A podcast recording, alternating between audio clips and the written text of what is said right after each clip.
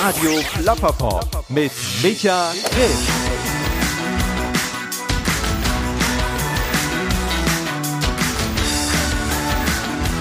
Ja, hallo und herzlich willkommen hier bei Radio Klapperpop.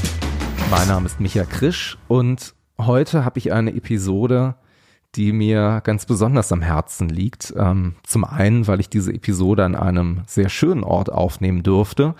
Ich bin dafür nämlich nach Meran gereist, also nach Norditalien und habe dort einen sehr außergewöhnlichen jungen Mann kennengelernt, nämlich Daniel Tapeiner. Daniel Tapeiner ist Buchautor. Er hat vor kurzem sein Erstlingswerk veröffentlicht unter dem Namen Remoment. Das Ganze ist erschienen im Hybrid Verlag. Ein paar weitere Informationen und einen genauen Link findet ihr natürlich auch bei mir in den Show Notes. Und was das Gespräch für mich so besonders gemacht hat, ist, dass Daniel und ich uns eigentlich vorher gar nicht kannten. Wir haben uns tatsächlich über Instagram kennengelernt, ein bisschen hin und her geschrieben und für mich war das eine relativ große Überraschung, wie denn das Gespräch wohl laufen wird und in welche Richtung sich das alles entwickelt. Und es ist echt sehr selten, dass das Eis zwischen zwei Menschen so extrem schnell bricht. Und es hat mir echt viel Freude gemacht, mit Daniel zu sprechen über, über sein Buch, über die Entstehung des Buches, Gleichzeitig war es für ihn sein allererstes Interview, das der in Hochdeutsch gehalten hat.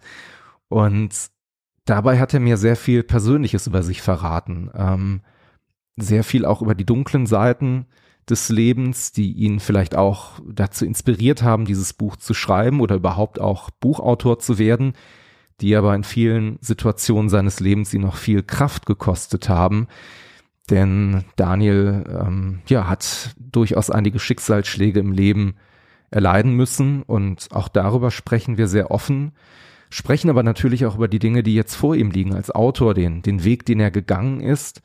Und es war, muss ich sagen, eine unheimlich tolle Erfahrung, mit ihm zu sprechen, genauso schön wie auch die Zeit in Iran war. Wir haben nach dem Interview zusammen noch gegessen, haben uns am Folgetag nochmal weiter ausgetauscht und ja, uns sogar noch näher kennengelernt und ja, ich bin tatsächlich sehr beschwingt. Also es war echt eine tolle Reise und vieles von dem, was wir in diesem Gespräch besprochen haben, hat mich noch sehr lange nachdenklich gemacht und auch beschäftigt. Und ich kann mir gut vorstellen, dass euch das Interview genauso viel Freude macht, wie es mir bereitet hat. Und ich wünsche euch in den nächsten Minuten sehr viel Spaß und gute Unterhaltung mit meinem Gast Daniel Tapeiner. Ich finde das erstmal sehr nett, dass du mich abgeholt hast eben. Das gehört doch dazu. Das ist sehr gastfreundlich, vor allem, weil das Witzige bei uns ist ja, ich habe dich kennengelernt, ich habe dir das eben schon gesagt, bevor ich eigentlich dein Buch und deine Werke gelesen habe. Und das Witzige ist auch, ich bin an einem Ort, den ich vorher auch nicht kannte. Wir sind ja jetzt hier in Meran eigentlich. Mhm. Ähm, das ist der Ort, wo du auch aufgewachsen bist, oder? Also aufgewachsen bin ich in einem Dorf in, in, äh, in Rabland. Das ist etwas abgelegen, ein kleines Dorf. Aber eigentlich seit zehn Jahren wohne ich hier in Meran, ja. Als meine Frau und ich hier gerade so ein bisschen rumgefahren sind, ne, wir haben Berge gesehen, wir haben Schnee gesehen, das ist für uns so, die wir in Düsseldorf am linken Niederrhein wohnen, halt so ein riesengroßes Wunder. Für dich ist das so alltäglich. Und was mir so durch den Kopf geschossen ist, ich kenne das aus der Kindheit auch, wenn du so ländlich aufwächst, ne, finden alle Leute, die aufs Land kommen, finden es total geil, sehen Kühe, freuen sich. Wie war das so bei dir in der Kindheit, als du hier aufgewachsen bist? War das so Berge wunderbar und Schnee oder war das super langweilig, ich will raus hier? Nun, ich muss zugeben, also meine Jugend war ja ziemlich wild und mir sind äh, Berge und Bäume und Wälder eigentlich gar nicht aufgefallen. Also ich schäme mich ja total, das zu sagen, aber so wirklich die Natur und äh, unsere Heimat, ähm, habe ich wirklich erst in den, in den letzten zehn Jahren zu schätzen gelernt, ja. Also, wie will man sagen, man öffnet die Augen irgendwann, ja. Mhm. Und das äh, auch viel durch meine Frau, weil sie sehr naturverbunden und äh, tierverbunden ist. Und also ich habe es wirklich erst in den letzten Jahren zu schätzen gelernt und wir, wir gehen viel wandern und jetzt eigentlich sehe ich das alles erst. Und äh, es ist wirklich eine tolle neue Welt, die sich da irgendwie erschließt. Ja, das ist immer so, ne? wenn man dann erwachsen ist, sagt man den Kindern, ey, guckt euch die Welt an, wie wunderbar mhm. das ist. Und wenn man selber so Kind ist, weiß man das gar nicht zu schätzen. Nein, die, über, die überhören das einfach. Und äh, weil genauso ging es mir auch. Äh, ich habe das als Kind total überhört und ja, ja, die Berge und ja, ja, und geht ihr nur wandern. Meine Eltern sind wandern gegangen und ja. ich, ich blieb zu Hause oder mit den Freunden oder aufs Motorrad und ab. Also nur andere Dinge im Kopf. Wenn du sagst nur andere Dinge im Kopf, ähm, was war denn so von Kindheitstagen an, wenn es das überhaupt gab? Gab es da so eine Art Berufswunsch oder irgendwas, wo es dich hingetrieben hat, wo du gesagt hast, das will ich irgendwann mal werden, wenn ich erwachsen bin? Ach, da gab's ja etliche Dinge. etliche Dinge, mich also und immer fantastische Dinge. Ich wollte Anwalt werden, ja. Okay. So wie im Fernsehen, ja. Und die, und die Recht und Gerechtigkeit sozusagen. Ganz genau. Okay. Ist es nicht so, dass sie vor dem Richterstuhl, so wie Barry Mason und so weiter, ähm, dann hatte ich den Wunsch, männliche Hebamme zu werden. Ah, okay. Ein bisschen Kontrastprogramm zum Anwalt. Wo kam das her? Oder was war da so das Also Gefühl? total, also was, also die Ironie ist ja total dann irgendwie wieder ins andere springen. Also Hebamme hat ja gar nichts mit Anwalt zu tun, ja. Mhm. Ich, ich bin immer so rumgesprungen in meiner Fantasie. Ich weiß selbst nicht warum. Ja, wobei, wenn man so guckt, gibt's ja schon ein verbindendes Element. Also für mich ist es so, wenn der Anwalt den, den Armen, den Menschen hilft und männliche Hebamme ist ja eigentlich auch genau das Gleiche. Ne? Also gucken, dass es Menschen gut geht irgendwie. Ist das vielleicht so ein Aha, verbindendes also wenn Element? du das jetzt so sagst, also okay. Das fällt mir jetzt erst auf. ja, so eine gewisse Brücke würde ich da jetzt Ah, erkennen, ne? okay, okay. Also ich meine, das deckt sich vielleicht auch nachher, wir kommen ja gleich natürlich auch auf das zu sprechen, was du letzten Endes jetzt auch gerade machst, äh, vielleicht sogar auch mit deinen Büchern so ein bisschen wieder, weil ähm, wann oder wie ist dann das Schreiben in dein Leben gekommen? Also das Schreiben, ich weiß noch, ich habe mein erstes Buch mit 15 Jahren geschrieben, da war ich 15 Jahre. Natürlich darf man das heute nicht mehr lesen, wenn man das heute liest, dann äh, vielleicht lasse ich mal einen Ghostwriter drüber gehen oder so und mach's zu irgend, irgendwann mal zu einem neuen Buch, aber Ja. also das ist äh, unlesbar. Was war die Story? Was hat dich damals umhergetrieben? Worüber hast du geschrieben?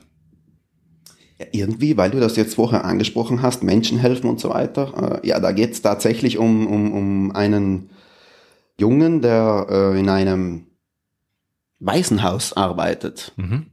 und dann irgendwie seine große Liebe trifft. Die kommt natürlich aus äh, reichem Hause und so Mhm. weiter. Und äh, es ist eine Liebe, die irgendwie verboten ist, ja. Mhm.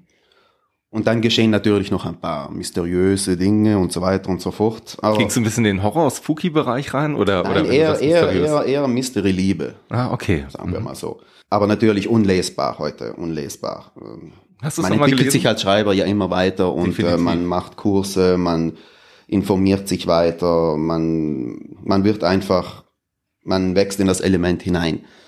Und dann habe ich es natürlich jahrelang wieder aufgegeben, weil der Traum größer schien, als, als, als äh, es möglich sein könnte. Mhm. Dann natürlich kommen viele, viele unerwartete Dinge des Lebens. Mhm. Natürlich Krankheit, ähm, Mhm. Familienprobleme, auch eigene Probleme und äh, dann, aber man kann nie aufhören. Also genau wie du äh, in, in einer deiner Audiodateien mal gesagt hast, man kann einfach nicht aufhören, wo dein Herzblut dran hängt. Mhm. Man macht irgendwie immer, immer wieder weiter. Ja. Man beginnt immer wieder von vorne und jetzt äh, ist es tatsächlich endlich so weit gekommen. Dass du Autor bist. Ganz genau. Also ich, ich, ich darf mich jetzt tatsächlich als das äh, bezeichnen. Das finde ich ganz spannend, weil ähm, du ja auch diesen, diesen Lebenslauf hast. Ähm, du hast vorher, ich glaube, zehn Jahre oder 15 hast du mir eben 15, sogar ja. gesagt, im, im Dentalbereich gearbeitet. Äh, was hast du da gemacht? Also auch totales Kontrastprogramm oder was war da deine, deine Tätigkeit oder deine Aufgabe? Es ist immer ein bisschen kompliziert zu erklären. Also ich habe teils in der, in der, in der Entwicklung gearbeitet, also äh, und äh, das war eine, ein großer Konzern, wo die Dritten hergestellt werden. Ah, okay, die Zähne sozusagen. Genau, genau. Also die, die wir irgendwann mal alle haben werden. Ja, wahrscheinlich. Ja. ja, wir werden ja auch Überhaupt ich als Raucher, ja. Genau. Äh, und natürlich, es ist ein sehr komplexes Thema. Die werden, äh, Zähne werden ja angepasst dem Kunden und äh, die Farbe muss stimmen. Und dafür war ich auch verantwortlich, Farblabor. Mhm. Musste dann ständig Sehtests machen und äh, natürlich funktioniert das nicht, wenn man farbenblind ist, ja. Und äh, man muss die Farben wirklich gut erkennen können. Also erkennst du jede Nuance von Weiß sozusagen Ganz gerade. genau, ganz okay. genau. Und auch jede Nuance von Braun natürlich. Okay. Ich weiß, einmal, einmal gab es einen Großauftrag von einem, von einem Scheich, okay. Der hat äh, seinem Dorf die Dritten spendiert. Wow, okay. Also farblich gesehen kannst du vorstellen, wie die, wie, wie wir die Zähne mussten herstellen. Also die waren alle von, von beinahe schwarz, dunkelbraun bis hellbraun, ja. Also Aber spannendes Thema eigentlich, ne? Also auf der Seite irgendwie, das, das ist so eine interessante Geschichte, finde ich mal, so einen Auftrag anzunehmen. ganz genau, ganz genau. Und tatsächlich war es ja bei dir auch so, du bist ähm, dann immer nach der Arbeit sozusagen nach Hause gegangen und hast geschrieben, ne, an deinen Büchern. Ganz genau. Also, also an diesem Werk zum Beispiel habe ich zwei Jahre lang gearbeitet. Also an diesem Werk, das ist dein aktuelles Buch jetzt äh, Remoment. Genau, genau. Das ist rausgekommen am 14. Äh, äh, Februar, am Valentinstag. Genau. Und ähm, was war das für ein Gefühl, wenn du auf der Arbeit bist? Ähm, ich kann mir das ganz gut vorstellen, wenn man so ein Typ ist. Ich habe das Buch ja auch gelesen, es steht ja vorne drauf, Romance, Science Fiction. Hat man das nicht oft so, dass man äh, während der Arbeit die Gedanken so die ganze Zeit eigentlich wandern in die Richtung, was man eigentlich machen möchte und vielleicht sich so Gedankenstränge entwickeln, wie man weiterschreibt und dergleichen? Micha, man sieht, du hast Erfahrung, also wirklich, es ist genauso. Also die Arbeit war sehr anstrengend, zu Hause schwirrten Gedanken von der Arbeit Mhm. natürlich äh, in meinem Kopf herum und bei der Arbeit schwirrten die Gedanken vom Buch Mhm. in mir rum. Also es war, es ist, es war wirklich sehr anstrengend und die Arbeit selbst war auch sehr anstrengend, äh, sehr viele Stunden hart, sehr viel zu denken. Mhm. Manchmal konnte ich wirklich nicht loslassen, wenn ich nach Hause gekommen bin. Und man muss sich ja auch Zeit nehmen für die, für das Eheleben und so weiter und so fort. Und äh, bis ich dann wirklich effektiv zum Schreiben gekommen bin, ich habe bis mitten in der Nacht bis zwei, drei Uhr morgens ge geschrieben, drei, vier Stunden schlafen und aufstehen und das alles im Geheimen. Nur meine Frau wus wusste Bescheid. Äh, Man kann ja, ich, ich wollte niemandem sagen, ich arbeite da an was, denn es gibt ja wirklich sehr viele, die sagen, ich bin angehender Autor und Mhm. meistens wird ja wirklich das ganze Leben lang nichts.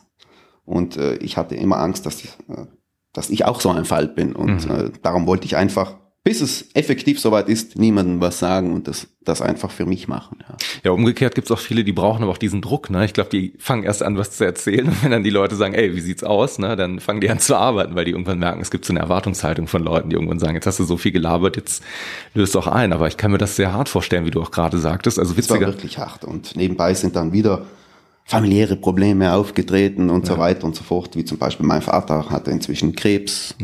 Das sind sehr ernste Themen, ja. Das zerrt dann so an allen Ecken und Enden. Natürlich. Und äh, na, dadurch, dass man äh, ein Einzelkind ist, Mhm. ist man halt die nächste Bezugsperson, ja. Und Was was hat dir vielleicht auch die Kraft gegeben, in so einer Phase dich dann am Schreiben festzuhalten? Ähm, weil ich kann mir auch vorstellen, also ich kenne das ja selber auch ein bisschen, also du hast es geschafft, ein Buch fertig zu schreiben, was ich sehr bemerkenswert finde, weil diesen Anfang zu finden, ich glaube, das kriegt man hin, man schreibt ein paar Sätze und dann merke ich aber auch so richtig spannend wird's, wenn man so 30, 40 Prozent fertig hat und dann eigentlich merkt, man ist so an dem Punkt, wo es eigentlich zu spät ist, um aufzubrechen, wo man sich selber vielleicht Ganz auch irgendwo genau. so eine Verpflichtung gegenüberstellt und ich glaube, es entsteht ja auch so eine Art innerer Druck, den man sich dann vielleicht auch macht, weil man vielleicht auch so ein Ziel hat, wo man sagt, das soll aber jetzt Ende des Jahres fertig sein. Ich will es aus dem Kopf haben. Du merkst vielleicht auch an anderen Ecken, wie die Kraft fehlt und so. Und wie hast du dich da motiviert? Also was waren so Dinge, die dir da durch den Kopf gegangen sind, um da um drei Uhr morgens noch an deinem Buch zu schreiben? also die Motivation war einfach die Hoffnung selbst. Dass es irgendwann in einem Verlag veröffentlicht wird und dass man wirklich den Traum umsetzt in die, in die Tat, in die Realität. Also eigentlich war das die Motivation. Ich habe mir da kein bestimmtes Datum gesetzt, bis da und da möchte ich es fertig, sondern einfach nur so schnell wie möglich, das muss fertig werden. Ich weiß noch, ich hatte sogar 70 Prozent schon fertig. Und dann habe ich wirklich für ein ganzes Jahr aufgehört, weil unerwartete Dinge in mein Leben geströmt sind. Zudem auch, ähm, jetzt fällt mir das Wort nicht, nicht ein, äh, das schneidest du da natürlich raus, Ja, na wenn klar. das Wort nicht reinfällt. Na klar, also vielleicht findest du ja noch ein schöneres, das passt. Ich habe heute zum Beispiel gelernt, dass wenn in Österreich Schnee fällt, und zwar nur ein bisschen, oder in Italien man auch sagt, äh, es hat gezuckert. Es ist leicht gezuckert. Gezuckert. Ja, das hat eine Radiomoderatorin heute gesagt. Und ich fand den Begriff so schön, weil das halt so, so bildlich ist. So heißt es hat äh, ein bisschen gezuckert, hat sie gesagt. Also, Also. ne? Also das, das ist sogar mir fremd, dieses Wort. Ja, guck mal, so haben wir beide was dazu Wow. Und nur weil ich Radio Tirol heute gehört habe, weißt du? Also Radio Sü Südtirol, muss man sagen. Südtirol Oder 1. Südtirol glaube ich, 1. Ne? Genau, Ja, ja, ja, ja. Das ist hier so der Sender wahrscheinlich, ne? Der so. Also das ist, äh, das ist der Sender, ja, und äh, einer der meistgehörtesten, ja, auf jeden Fall. Und da hatte ich ja schon das Interview mit dem Südtirol 1. Zurück nochmal zu dir und deinem, deinem Buch, wie gesagt, ne? Also die, die Thematik der Motivation, also was dich so dann hat weitermachen lassen. Also witzigerweise ähm, gibt es eine Parallele, die dich auch verbindet mit ähm, wahrscheinlich tausend anderen Autoren, aber ich hatte ja mit dem Wolfgang Holbein vor kurzem ein Interview, der das gleiche Thema hatte. Der hat Kinder zu Hause gehabt und ähm, ja, um die kümmerst du dich, der hat eine Frau. Und dann hast du halt immer abends geschrieben und witzigerweise hat er das immer so als, als Geschichte nachher, wurde es so um ihn herum kreiert, dass es so hieß, der schreibt auch ein bisschen unheimlich, der schreibt nur bei Nacht, weil der nur da, weißt du, so marketingmäßig dann ausgeschlachtet das Ganze. Ähm, aber du hattest teilweise nur drei Stunden Schlaf, ne? Du hast ja den Luxus nicht am nächsten Tag dann irgendwie noch auszuschlafen, in seinem Fall. Genau. Wie, wie bist du durch diese Phasen gekommen, wo du mal wirklich gemerkt hast, ich habe da so einen Down, wenn du jetzt gerade sagst, ein Jahr lang nicht geschrieben. Ich kann mir vorstellen, das ist dann auch manchmal gar nicht so einfach, sich dann doch wieder so anzutreiben, oder? An das Buch dran zu gehen. Ja, denn, denn irgendwann merkt man einfach, es fehlt was.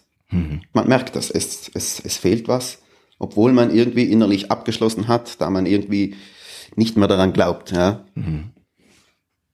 Man kann sich ja kaum vorstellen, äh, ein kleines Dorf irgendwo in Südtirol Mhm. und da kommt dann plötzlich ein Auto raus. International zum Beispiel, das ist ja immer mein Traum. Mhm. Und äh, der Traum scheint so fern, so fern. Und mit den ganzen Stress und den Problemen, die damals äh, auf mich eingeprasselt sind, Mhm. hat man einfach aufgegeben. Aber wie erwähnt, man, man, man merkt irgendwann, es fehlt was. Mhm. Man muss weitermachen. Man muss weitermachen. Man Du muss sich wieder ansetzen. Und du bist ja tatsächlich dann auch irgendwann fertig geworden. Ähm, äh, was war das an dem Tag für ein Gefühl? War das wirklich das Ende, als du fertig geschrieben hast und du hast gemerkt, jetzt bin ich soweit? Oder war das auch so eine Sache, dass du gesagt hast, ich lasse es erstmal drei, vier Monate liegen und überlege mir dann, ob ich zu Ende bin? Wie hat sich dieser Moment, dieser Schlussmoment des Buches dann für dich angefühlt? Also für mich war dieses Ende, also der Schluss des Buches, eigentlich erst der Anfang. Okay. Ich wusste das. Mhm. Denn äh, wie viele Autoren sagen, dann machen sie einen Shampoos auf und äh, trinken Gläschen. Nein, also ich wusste, jetzt beginnt erst die wirkliche Arbeit. Mhm. Agentursuche, Verlagssuche und so weiter und so fort. Also man hat eigentlich, nur wenn man das Buch fertig geschrieben hat, in der Branche eigentlich noch nichts erreicht. Ja. Mhm. Also ich wusste, das war auch zum Beispiel eine kleine Motivation, die ich vorhin vergessen habe zu erwähnen. Ich muss es so schnell wie möglich fertig machen, denn es wartet danach auch noch Arbeit auf mich. Ja. Die du auch voll, auch, auch parallel auch zu deinem damaligen Job noch gemacht hast wahrscheinlich, ne? Weil du wirst ja wahrscheinlich nicht sofort die Kündigung eingereicht haben, nachdem du gesagt hast, hey, jetzt ist es soweit, jetzt brauche ich die Ganz Zeit. genau, also nat natürlich ähm, musste ich da auf Nummer sicher gehen und habe einfach äh, versendet, versendet, versendet, Absagen bekommen, Absagen bekommen, Absagen bekommen, über ein Jahr. Ein weiteres Jahr, wo das Buch schon längst abgeschlossen war. Hast du in der Zeit nochmal an dem Buch gearbeitet oder was verändert? Weil manchmal sind ja solche Erfahrungen vielleicht auch sogar prägend, dass man sagt, die will ich sogar noch verarbeiten. Also sowohl gute als auch schlechte, ne? Die, Ganz genau, Micha. Also wirklich, äh, man entwickelt sich selbst in diesem Jahr nochmal weiter, wo man immer wieder reinschaut und, na, wie hab, was habe ich denn da geschrieben oder wie klingt denn der Satz? Nee, nee, das müssen wir nochmal ändern und so kann ich das doch nicht versenden. Mhm. Obwohl es noch vor ein paar Monaten ja perfekt für mich war, es so zu versenden. Ja. Mhm. Aber na, ein paar Monate später, nein, so kann ich das nie versenden. Ja, gar kein Wunder, dass die mir alle absagen. Mhm. Und dann verändert man es nochmal. Würdest du rückblickend sagen, also ich weiß, man ist ja als Autor wahrscheinlich auch natürlich sehr ungeduldig und das, das trifft ja auch einen hart, weil man ja irgendwie sehr, wie soll man sagen, mit sehr persönlichen Themen rausgeht. Man offenbart sich ja irgendwo und sagt, das ist so das Beste, was ich von mir gerade jemandem oder der Welt sogar geben möchte. Und wenn dann natürlich ein Verlag sagt, ach nee, das interessiert uns jetzt gerade nicht, dann, dann trifft das einen wahrscheinlich auch ein bisschen. Natürlich, es ist sehr, sehr demotivierend. Zum Beispiel zum einen, da es ja eine Thriller-Romanze ist, die mit Science-Fiction-Elementen verbunden ist. Und äh, Science-Fiction ist äh, natürlich nicht so, fällt mir wieder das Wort nicht ein, wunderbar. Du machst mich einfach nervös, Micha. Nee, alles gut. Also ich bin ja sowieso sehr dankbar. Das muss man vielleicht noch an dieser Stelle dazu sagen, bevor man irgendwie sagt, naja, der ist Autor, wieso fallen die Worte nicht ein? Du sprichst mit mir auf Hochdeutsch und ähm, du könntest mit mir so reden, das wissen die Hörer von Radio Plapperpop jetzt an dieser Stelle gerade nicht, dass ich dich nicht verstehen würde. Ja, das, das könnte gut möglich sein. Also, und das ist auch wirklich mein erstes Interview in Hochdeutsch. Ja. Und äh, wie ich gerade merke, in, in dem wunderbaren Hochdeutsch schreiben ist natürlich ganz was anderes als fließend Hochdeutsch sprechen. Es werden sicher ein paar Akzente durchrutschen, wahrscheinlich. Aber das macht dich ja aus. Du bist ja so, wie du bist und ich verstehe dich ganz gut. Und ich glaube, auch der Rest versteht dich ganz gut. Und selbst wenn man dich nicht versteht, ist es ja auch manchmal ganz gut, dir einfach trotzdem zuzuhören und sich vielleicht auch zu überlegen, was du dir gemeint hast. Das ist ja auch die Idee eines, eines Autoren, ne, manchmal an bestimmten Stellen, ne, dass man auch nicht immer alles sofort hundertprozentig interpretieren kann, weil man vielleicht nicht die ganze Gefühlswelt einer Person auch kennt und weiß, welche Momente man mit etwas verbindet. Ne. Das hat dann manchmal für dich noch einen etwas anderen Impact. An welcher Frage waren wir? Ach, wir waren so ein bisschen im Quatschen. Also tatsächlich ist die Thematik, die mich so interessiert bei dir, ähm, vielleicht auch musstest du bestimmte Erfahrungen machen, also vielleicht diese Absagen mitnehmen oder ähm, auch die, die, die Arbeit, die du gemacht hast, ähm, um zu dem Autor zu werden, der du jetzt bist. Also wenn du jetzt rückblickend würdest, findest du, ähm, das war die richtige Entwicklung? Oder würdest du sogar sagen, ich ärgere mich ein bisschen, dass ich diesen Punkt nicht früher gefunden habe, zu sagen, statt 15 Jahre arbeite ich nur 10 Jahre in der Branche, weil es schlummerte ja immer irgendwas in mir. Also diese Vorwürfe macht man sich natürlich immer, ja. Mhm. Obwohl ich auf der anderen Seite denke, es ist genau so, wie es sein soll. Mhm. Denn ich, ähm, wie wir vorher besprochen haben, zum Beispiel mein erstes Buch, unlesbar mhm. heute. Es hätte gar nicht sollen 15 Jahre früher sein. Mhm dann wahrscheinlich wäre es nie so weit gekommen. Wenn man, wenn man ein Skript abschickt, das äh, geschrieben ist äh, von einem 15-Jährigen, also Wortschatz erst die Hälfte. Mhm. Ähm, nein, es musste, ich musste diese ganze Entwicklung so durchmachen und es ist gut so, es ist gut so. Erzähl mir von dem Moment, als du, ähm, also in meiner Fantasie ist dieser Moment so, dass du zum Briefkasten irgendwann gegangen bist und da lag wahrscheinlich ein Brief drin, da war es ein Anruf. Wie ist dann tatsächlich ähm, der Verlag mit der positiven Nachricht auf dich zugekommen? Also das war eine E-Mail mhm. und äh, ich habe dann natürlich keine Luftsprünge mehr gemacht. Okay. Denn wir haben ja bereits ein Verlag und zwei weitere Agenturen haben ja bereits vorher das gesamte Skript äh, angefordert. Okay. Und das bedeutet ja immer was, äh, denn man schickt mhm. immer nur eine Inhaltsangabe ab. Mhm. Und äh, sobald das sobald das gesamte Manuskript angefordert wird, mhm. dann bedeutet das schon mal was. Mhm. Dennoch habe ich dann von einer Agentur nie wieder was gehört und äh, von der anderen Agentur und dem anderen Verlag wurde mir abgesagt. Okay. Mhm. Aber ich habe ja vorher schon Luftsprünge gemacht, sehr euphorische, ja. Mhm. Jetzt habe ich es geschafft. Mhm. Dadurch kam es dann so weit, als die E-Mail, wo ich es dann wirklich geschafft habe, als die E-Mail dann kam, war ich, war ich nicht mal mehr so euphorisch, sondern einfach nur mehr froh und eine Last fiel ab. Mhm. Aber dieser Luftsprung, der blieb aus. Aber du hast schon wahrscheinlich realisiert, durch die, durch ja. die Demotivation von vorher wahrscheinlich. Ja. Würdest du sagen, wenn du das jetzt gerade so aussprichst, dass du durch dieses Buch an vielen Stellen auch ein anderer Mensch geworden bist, durch diesen Prozess, der da irgendwie mit hinterhängt? Also sprich, dass man irgendwie skeptischer geworden ist oder dass man sich mehr über Kleinigkeiten im Leben freut oder weißt du, was ich meine? Also haben diese, diese Erfahrungen tatsächlich dich irgendwo auch noch anders geprägt? Also abseits des Schreibens jetzt. Also ich bin immer noch dasselbe wie vorher, aber ich kann sagen, was es mich gelehrt hat, ist ähm, Disziplin. Das hat es mich auf jeden Fall gelehrt. Also die Disziplin, etwas zu Ende zu bringen und immer weiter, immer weiter dran zu arbeiten und sehr hart dran zu arbeiten und ständig, ständig überall und immer mit den Gedanken dabei zu sein, also wirklich in der Hinsicht Vollblut. Ja. Mhm. Das hat's mich gelehrt. Wie war denn für dich der Tag dann tatsächlich, als du dir darüber bewusst geworden bist, weil du bist jetzt zu 100 Prozent Autor. Du hast gesagt, ich darf mich Autor nennen. Also das heißt, irgendwann hattest du ja wahrscheinlich dieses Schreiben in der Hand, auf dem ganz groß Kündigung drauf stand. Ähm, was war das für ein Moment? War das, war das, war das Angst, Stolz, ähm, Freude, eine Mischung aus allem? Also, das war einfach nur ein Abschluss. Also Freude nicht unbedingt, ähm, denn es gab ja wirklich viele Mitarbeiter, mit denen ich wirklich eng zusammengearbeitet habe und äh, es war wirklich, es war eine tolle Zeit, die 15 mhm. Jahre. Natürlich, es hat mich sehr gefordert. Es gab auch viele Probleme und äh, viele Unstimmigkeiten natürlich auch. Aber es war jetzt nicht der große Moment, wo ich gesagt habe, so, tschüss, ich bin weg, das war's, haha, nein, also es war einfach ein, ein Abschluss. Mhm. Ich habe auch keine große Sache daraus gemacht. Es wurde ja meistens eine Flasche aufgemacht, wenn jemand, der wirklich äh, lange Jahre mhm. dort war und ähm, hat sich dann verabschiedet vom Betrieb, wurde eine Flasche aufgemacht, alles nicht zusammengekommen. Ich habe explizit gesagt, ich möchte das nicht. Ich mhm. werde bis zum letzten Tag ganz normal arbeiten. Dann sagen wir ganz normal Tschüss. Mhm. Und die Sache hat sich. Ich bin eher der Typ. Und du bist sozusagen. Und, äh, das wurde wirklich respektiert. Okay. Cool. Und dann hast du dieser Welt sozusagen Ende. Also es, das, es ging zu Ende. Und dein neues, mehr oder weniger Leben hat ja auch angefangen, weil man, das stelle ich mir zumindest so vor, du hast ja eine ganz andere, hast eben Disziplin als Wort in den Mund genommen. Ähm, vorher, wenn du natürlich in der Festanstellung bist, hast du einen Tagesablauf, du weißt, wann du aufstehen musst, du weißt in etwa, wann dein Gehalt da ist, du weißt in etwa, wann, wann Urlaub vielleicht zu nehmen ist und wann auch nicht. Und ich kann mir vorstellen, dass das eine gewisse Umstellung auf einmal für dich auch bedeutet hat, wenn man dann morgens wach wird und sich überlegt, jetzt bin ich mein eigener Herr, jetzt muss ich die Dinge selber irgendwie planen. Wie war das für dich? Vielleicht auch in den ersten Wochen, in den Monaten, gab es da auch irgendwie verschiedene Phasen, die du durchlebt hast? Wie erwähnt, also es ist eine total andere Welt. Diese Welt, die ich jetzt betreten habe, ja. Also wie du sagst, ein total anderer Tagesablauf. Aber ich musste ja natürlich auch viel verarbeiten, ja. Ich, ich, ich habe einige Monate damit verbracht, zur Ruhe zu kommen mhm. nach der Kündigung. Denn bis zum Schluss haben sich ja natürlich auch einige Differenzen entwickelt in dem Konzern und ähm, Ansichten, die ich nicht geteilt habe und es sind einige Schwierigkeiten entstanden. Gleichzeitig äh, hat mich äh, auch ein, ein Schicksalsschlag heimgesucht. Ja. Mhm.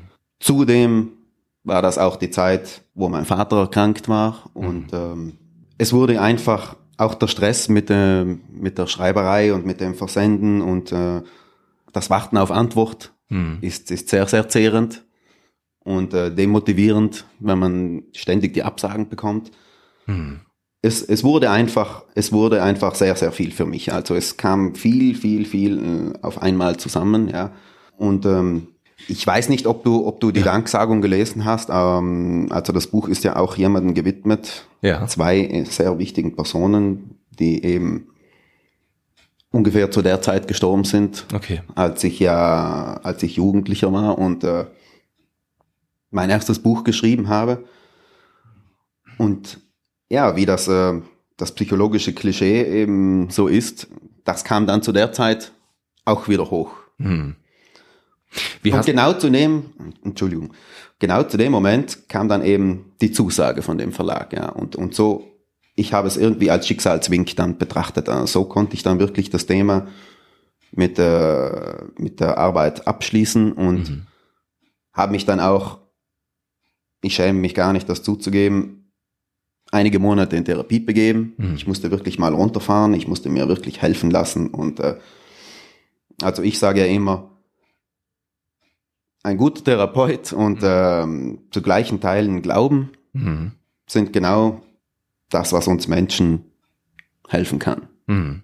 Das ist eine Erfahrung, glaube ich, die aber auch sehr viele so gesammelt haben. Also ich habe in der letzten oder in der vorletzten Episode auch sehr viel äh, mit dem Rod Usher gesprochen, der, der macht der Punkrock oder Horror-Punkrock, der auch so Phasen in seinem Leben beschrieben hat, wo der eben auch sagte, da brauchte ich halt einfach Unterstützung, da musst du einfach zu dir selber kommen. Und ähm, deswegen, ich glaube einfach manchmal auch, ähm, dass auch solche Gespräche wie jetzt, finde ich, hilft auch manchmal. Also ich bin ja auch ganz ehrlich, das ist ja für mich auch das, was wir hier zusammen machen. Manchmal so eine Art von Selbsttherapie, weil ich irgendwie auch vom Radio irgendwie komme.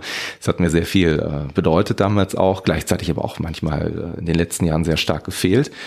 Aber insbesondere auch so das Gespräch mit anderen Leuten. Ne? Und ich finde das eigentlich immer sehr schön. Deswegen danke ich auch dir, dass du da so offen über Dinge redest und mir auch die Möglichkeit überhaupt gibst, mit dir dieses Gespräch zu führen, weil ich kann mir vorstellen, dass es viele Menschen gibt, die vielleicht auch zuhören und die an einer ähnlichen Stelle in ihrem Leben sind, die auch sagen, ähm, es gibt ja diesen, diesen unerfüllten Traum, der mich so umhertreibt oder ich schreibe doch auch ganz gerne oder vielleicht auch wirklich diesen, diesen wichtigen Schritt mal gegangen sind, die ersten Zeilen niederzuschreiben und ähm, für die das vielleicht auch ganz interessant ist, einfach mal zuzuhören, was ist dann passiert. Ne? Also jetzt hast du die Zusage, also so wie ich das jetzt verstanden habe, hast du die ersten Monate erstmal wirklich einfach so ein bisschen für dich genutzt, um einfach auch ähm, genau. deine Gedanken zu sortieren ne? und dein Leben mhm. zu sortieren und ähm, dann irgendwann hast du realisiert, glaube ich, du bist, du bist jetzt Autor. Ne? Kann man das so sagen? Oder mhm. wie war das dann für dich? Also was war das für ein Augenblick? Also gab es da so, eine, so einen Wendepunkt nochmal, wo du gesagt hast, die, die Phase, ich sag jetzt mal, des, des Gedankensortierens, des Reflektierens ist jetzt zu Ende und jetzt geht's weiter. Also ich muss gestehen, die Monate darauf, wo ich dann wirklich an mir gearbeitet habe und auch mit, mit meinem Therapeuten wirklich gut mhm. zusammengearbeitet habe, und äh, mein Glaube auch immer tiefer wurde. Und wirklich erst dann habe ich es so langsam, langsam realisiert, dass ich ein neues Leben hm. betreten habe. Und äh, dann kam wirklich so ein kleiner Aufschwung. Also wie bereits erwähnt, es war nicht der Moment, als ich die E-Mail bekommen habe. Hm. Es war viel später, ja, wo ich mich wirklich sammeln habe können. Und äh, dann habe ich wirklich bemerkt, es geht mir eigentlich besser als viele Jahre zuvor. Also wenn, wenn man, wenn es einem wirklich gut geht, wenn man zufrieden ist, äh, er schon am Rande des Glücklichseins sich befindet, ich habe schon beinahe vergessen, wie das eigentlich, wie das, wie sich das anfühlt. Das muss ich jetzt ehrlich mal gestehen, ja. Ähm, also, denn das Leben kann wirklich eine harte Sau sein, sagen wir mal so. ja. Absolut. Und äh, so wie so wie ich jetzt da stehe oder besser gesagt vor dir sitze, Mhm. kann ich wirklich sagen, ich bin zufrieden und es, es hat sich ausgezahlt, ja. Tatsächlich erklärt sich das aber für mich auch so ein bisschen, ähm, wie gesagt, ne, wir haben es ja kennengelernt, bevor ich dein Werk auch irgendwo äh, tatsächlich gelesen habe. dass, ähm, also ich, ich beschreibe das mal. Ich bin jetzt hier gerade bei dir in Meran freundlicherweise abgeholt worden. Wir sind bei dir äh, ins Haus gekommen. Wir sind jetzt in deinem Arbeitszimmer und wenn ich mich hier so umblicke, dann sehe ich vor allem äh, sehr viele Actionfilme. Ich sehe äh, die klassischen 80er Jahre, ich sehe Stallone wieder, ich sehe Arnold Schwarzenegger wieder und gleichzeitig habe ich mir gedacht, wie wird das wohl sein, wenn ich zu dir komme? Also tatsächlich hatte ich eine ganz andere Erwartungshaltung. Ich habe vielleicht auch gedacht, hier steht dann irgendwo PS, ich liebe dich noch rum. Weißt du, was ich meine? Aha, aha. Weil du, weil du eine ähm, sehr große Sensibilität oder auch eine, eine Sanftmütigkeit in deinen Texten hast. Ähm, äh, einige der Rezensionen zu deinem aktuellen Buch gehen auch in die Richtung, dass Leute geschrieben haben, ich habe geweint. Das hat mich, das hat mich sehr berührt. Und vielleicht ist es ja auch einfach so gewesen, dass du diese, diese Erfahrung einfach auch machen musstest, um diese Emotionen selber auch im Leser hervorzurufen, weil das ja dein Leben ist, dass du da auch wahrscheinlich in so einem Buch an bestimmten Stellen auch immer mit einfließen lässt. Ne? Also wenn ich jetzt hinterher darüber nachdenke, also ist äh, das gesamte Buch, ich, ich, ich möchte es gar nicht zugeben, aber ich muss gestehen, es ist eigentlich eine, eine, eine Ansammlung vieler, vieler Puzzlestücke meiner Seele. Mhm. Denn wie du sagst, du siehst hier die Actionfilme, du siehst ja die 80er Jahre. Ja, da reist jemand in die 80er Jahre zurück. Die, das musste einfach dabei sein. Mhm. Denn äh, ich war immer schon der Typ. Es gibt ja sogar einen psychologischen Ausdruck dafür, altes Zeitalter-Syndrom. Ja. Okay. Da sagen, da sagen die Menschen, früher war es besser. Mhm, okay. Ich, ich, ich bin der und ich werde das wahrscheinlich auch nie loswerden. Früher war es besser. So ein bisschen Wehmut. Aber, aber, aber nicht, Ja. äh, nicht aus einem bestimmten Grund, einfach alles. Mhm. Wirtschaftlich, menschlich, von der Herzlichkeit auch her, auch äh, einfach von allem. Also wirklich, ich muss wirklich sagen, jedes Spektrum, das wir in unserem Leben kennen, bin ich der Typ, der sagt, früher war es besser. Und das musste natürlich ins Buch einfließen. Mhm. Dann die Zeitreise, weil du, weil du sagst, äh, es ergibt sich jetzt ja sehr viel Sinn für dich. Mhm. Ähm, Also die Zeitreise, die musste nicht aus den physikalischen Gründen drin sein, also ich bin kein Physiker oder sowas oder Wissenschaftler, Mhm. aber die musste drinnen sein, weil, weil ich einfach verarbeiten musste, dass man gewisse Dinge nicht ändern kann. Mhm. Aber ich wollte es immer. Ich wollte die Dinge ändern. Mhm. Ich wollte meine Freunde retten zum Beispiel. Ja. Dieser Gedanke hat mich nie losgelassen. Ja, das musste ich zum Beispiel auch in der Therapie verarbeiten. Mhm. Aber das Buch ist ja vorher zustande gekommen und das musste ich da drin einfach verarbeiten.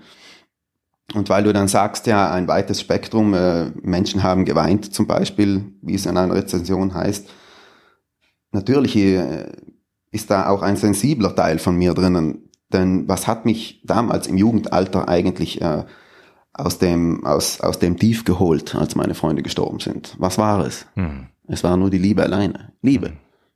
Die Liebe, die meine Mutter mir damals geschenkt hat, äh, wie sie mir geholfen hat. Mhm.